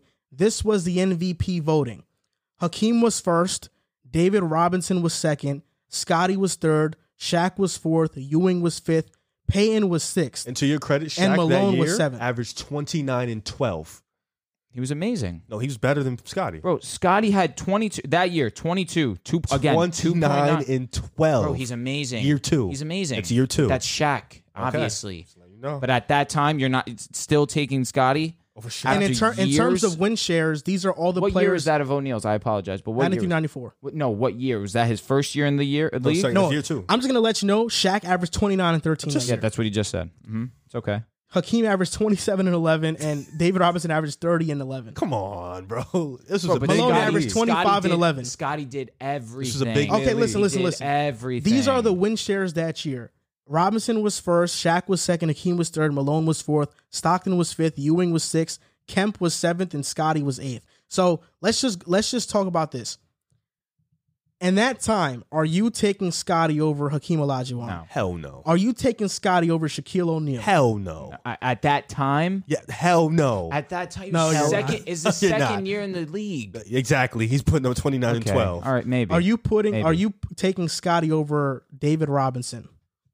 That I think that's debatable That's because debatable. Robinson in the playoffs Yeah, wasn't. that's that a good. debate. I'm gonna take Scotty. Okay, so now Scotty is third unless he gets moved out. Uh-huh. So are you taking Scotty or Karl Malone? Malone. You got to stop. So that that's so Scotty was the fourth. Now he gets knocked down to fourth. Are you taking You're Scotty? taking you're taking Carmelo. are you taking? Scotty or Patrick Ewing? Taking Scotty. The Knicks beat the Bulls in the They playoffs did. that year. They did. He tried to make that 100%. real yeah, clear. They did. They did. Okay, so I would take. Who's who's I would take Shaq- on on on, on, I'm on- What do you Stock- mean? The Knicks had the the one of the worst offensive teams of all time. I'm saying Patrick Ewing. Who's playing defense on Patrick Ewing for the Bulls? Don't do Again, that. on the Bulls. Don't do that. Who's Who? playing defense on uh, Scotty? Well, no, uh, John Starks. This is good. Um, I'm taking Stockton over Scotty. Stockton, Mhm. John Stockton over Absolutely. Scotty. 100%. And Without a Barkley averaged 21, 11, and 5, but he didn't play a great defense, so I'll take Scotty over him. So Scotty, he was not the second best player. I think it was, I think Hakeem is over him, Shaq is over sure, him, Malone for is over him. Shaq went to the And I would Malone- put I would put Ewing over him, and I would put Scotty fifth. Debatable fourth. Even still, they still had a top five player. Which, what, what do you, is that bad? That's, that's still even debatable because Malone, Stockton, Malone, ma- Debatable. It's maybe. those, I'm saying debatable. Those are sure, debatable. for so it's debatable if for he's sure, top five. for sure, for sure. Are you taking Charles Barkley or Scottie Pippen? I would take uh, Pippen because of his defense. I agree. Yeah. That's what people like defensively. That's what held that Bulls team down all those years. Other than obviously Michael Jordan being Michael Jordan. If Scotty is not the defensive anchor that he is, the Bulls team's not the same. You're not wrong, but Karl Malone was an All NBA defender. Hakeem is arguably the, the, best, best defender, defender of all, all time. time. Shaq was a great defender as well. So that's three right there. That's Correct. off the bat. Not and to- Stockton was also an All NBA defender. But are those guys guarding one to four? well, is the- Scotty guarding? One to four? Is Scotty guarding big men, which in that era was the glory days of the big man? Can Scotty trying to control a game like Stockton? I, no, but how many players really can in NBA All right, then. history? So let's, and can Scotty, Scotty dominate a game like Hakeem and Shaq? but can can can What, what, Stockton what? dominate a game like Pippen can? What the? F- what, what do you mean dominate a Could, game? could Stockton have done what Pippen did that what year? What did he do took he took a Bulls team without their to the best player second round? and was em- third in MVP voting. you- Stockton's doing that. Stockton took Stockton and Malone at an old age beat everybody in the West twice to go to the finals. I'm not taking anything away from them. That same year, where uh, Scotty was having back problems and was struggling. you also mentioned how he had Karl Malone too. Scotty had Michael Jeffrey Jordan. Yeah, but that season he did not. Okay, so you want to talk about that year? That's exa- that's only what I'm talking about. Let me run down Um, I mean, that would just enhance his scoring numbers, though. Uh, who's Scotty's? Scotty's, yeah. But with Jordan, he's a 16 point per game scorer. Oh, but that he did his role to the best. He, I mean, you said 93, 94? 16's cap. This is the 16's thing. cap. It's 18. Bro, he 17.8, 21, 18, 22. 22 is the year he left. 21 was when he came back. 19, 20, 19. Okay, what's his career average with the Bulls? Oh, that's hard. I, I, I can't find that number. Oh, I, it usually shows you on the bottom if you're on Basketball Reference. Let's see. Let's see. With the Bulls, he averaged 17.7. So 18. So like the 16 yeah. point per game. No, but early in his So career, Stockton, that's funny. early in his career, 7.9, 14.4. But then third year where he actually started to kick up, 16.5. I- I'll just say this. I, I think Scotty being the man on that team, for one, that team was not bad. I think BJ Armstrong made an all star game that year. Yeah. Yeah, he Really? was good. So I think Scotty to that Bulls team, he he uh, that year he proved that he can't be the best option on the championship team. And I don't I even think if if Scotty had his own team, He's not good enough to be the first option. He has to be the Western Con- second. sorry, Western Conference Finals that year. John Stockton. Yeah, with Karl Malone. You gotta stop. You asked What do me- you asked me a question, Bro, I answered your no, question. No, no. my You asked me- question. My your question. question- your question was, where did they go? Wrong. And I My- that's not the What was question. your- Was okay, you what weren't was listening? question? If Stockton was on that Bulls team, you take Scotty and you and you completely put Stockton on that squad. Is Can't Scott- do it- that. But that's what. That's my. That team was built. Wait, hold on. For for one, if you put Scotty on Utah and ask him to take Stockton's I'm not role saying- I'm not telling the, him to in do the that. pick and roll, I'm not telling him to he do would not that. do that. Yeah, Also, no- no Stockton duh. was one of the most efficient three point shooters of all time. Not to mention that Bulls team was kind of already built Around before Scotty. Scotty. Uh, No, before I'm saying mm. most of the guys who came back was already there when Jordan left. They just added Kukoc, My and point even was then a he was still highly he- coveted Yeah, rookie. that's what I'm saying. So I'm- it's like regardless of that point, I'm my my initial question was if you put Stockton on the Bulls and you ask him to do what Scotty did, you think he could do that? what did he do Bro, without the Lost in the best second player round. Oh, to the oh, Knicks? who had The given Knicks never the- beat Jordan. You know what's that- given him fits, and that's you, You know what can't that's say that's like? not true. You know what that's like? Taking Jordan off that Bulls Yeah, team. n- not just Jordan, the best player ever. You took the best player ever off a squad and asked him Okay. to go play. Okay, listen up. you take Jordan off that squad is the same like taking LeBron off Miami with Bosh and Wade. Healthy, and I though. believe Bosh and Wade still made the playoffs, right? No, they got hurt, but That the next is- year they made the no, that Eastern is Conference second terrible, round. Okay. terrible, Yes, terrible comparison. How? Because D. Wade was already hurt Are they in he his was hobbling. prime? Are they in his? Are they in their prime? I can't wait for this. Scotty was in his prime, was he not? Bosh, Wade, They were D-Wade in their prime. but D Wade was was coming back to form. Bosh was in his prime. Were they? Bosh was in his prime. Oh my god, He was. That He got is injured, oh, but he so was in his prime. egregious. This is this is what This ki- is- this is that's what right. kills So me because that year LeBron leaves.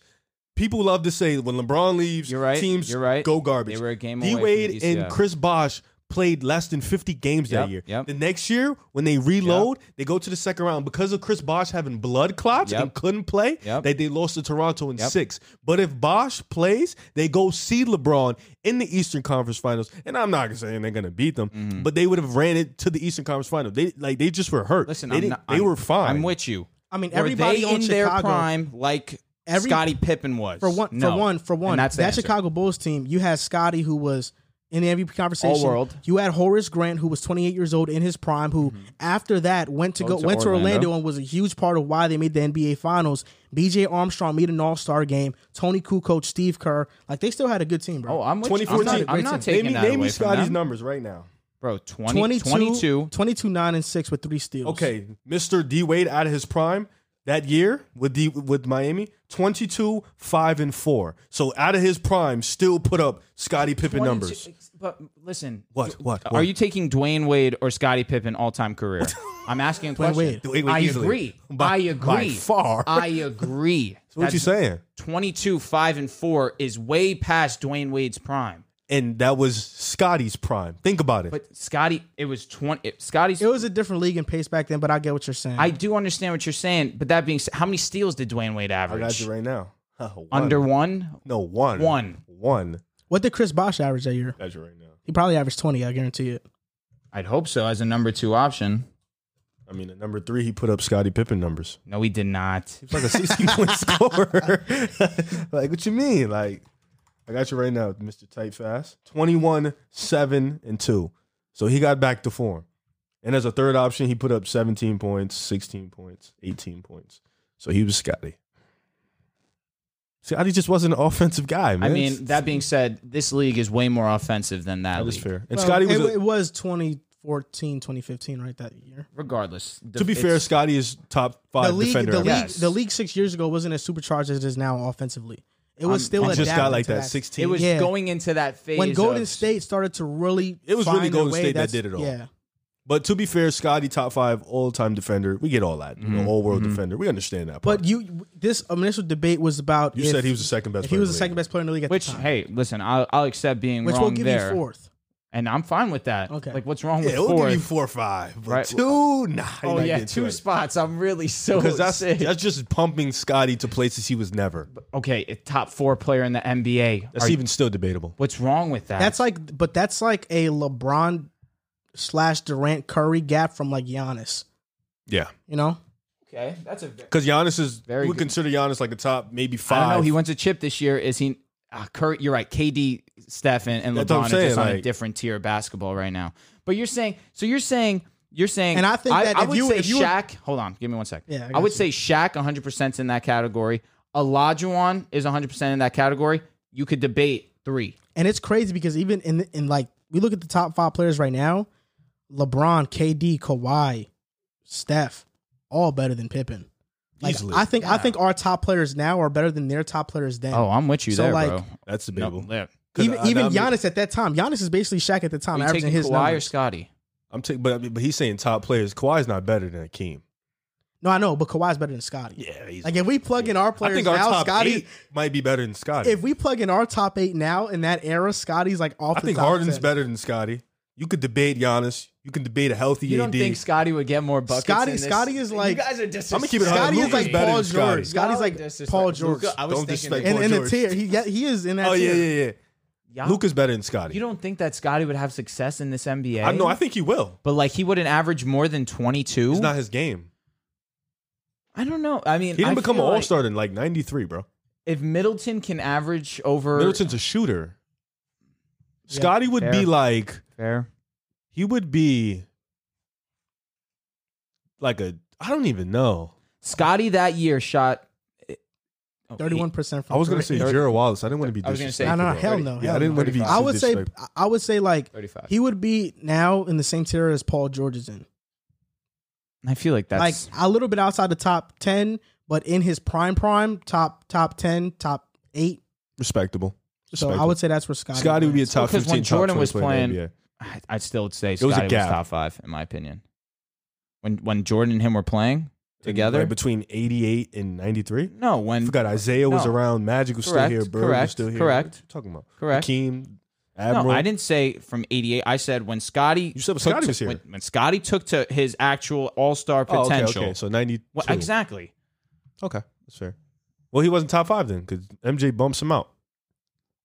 Well, I, listen, I said that you could b- debate him three. With who? So you're taking Shaq, you're taking Hakeem. After that, it's in question. oh, oh, okay. I thought you were saying Michael is in the Of picture. Sorry, course. pardon me. It's obvious Michael's one. No, because I thought you keep trying to debate Uh, Shaq and Scottie. No, You're no, no. Losing Shaq, it. no, Shaq. It, I, you guys got it. Oh, okay. Shaq's better. So wait, you're not giving us Malone? You got to give us Malone, bro. I just He's an that's- MVP. it's- uh, Listen, I'm not taking that away from him. I was. If you're not giving me 100%. Stockton, you got to at least give me Malone. I'm more lenient to Malone than I am to Stockton. Okay, fair. Yeah, obviously. But uh, yeah, of course. That being said, Yeah, it's I just Malone. feel like Scottie just could do everything for me, and that's why I feel like Did he, he win an MVP for you?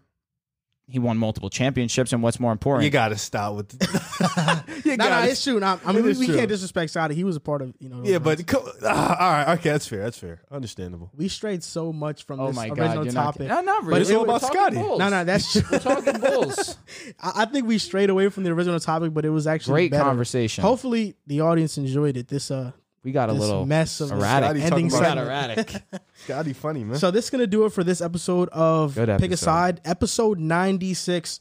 You guys can find us on Instagram and TikTok at Pick a Side Podcast, on Twitter at Pick a Side Pod, and if you haven't already, rate and review our podcast on Apple Podcasts. Hopefully that moves us up in the ranks because those ratings are the reason people move up in the ranks. So we'd appreciate it a lot. So if you're listening to this and you made it all the way through, thank you so much, and we'll see you guys next time. This is Jonathan Macri from the Knicks Film School podcast. In case you didn't know, the show you are listening to right now, as well as my show, is part of the Blue Wire Podcast Network. Blue Wire was founded in 2018 on the concept that independent podcasts would be more successful if they worked together. Today, Blue Wire has grown to feature 300 shows led by former athletes, media professionals, and passionate fans. Over the past few years, Blue Wire has privately raised over $10 million to expand their team, podcast network, and business operations. Now, they are raising another round on WeFunder. WeFunder is a crowdfunding service that connects startups with investors. It's a cool platform that gives everyone the opportunity to be part of a growing startup. You could invest for as little as $100. In other words, you don't have to be a millionaire to invest in cool companies on WeFunder. Blue Wire is raising money to expand their sales team and improve operations, which in turn will help this show continue to grow. If you would like to be a part of the Blue Wire investment round or want to find out more information, go to wefunder.com backslash Blue Wire.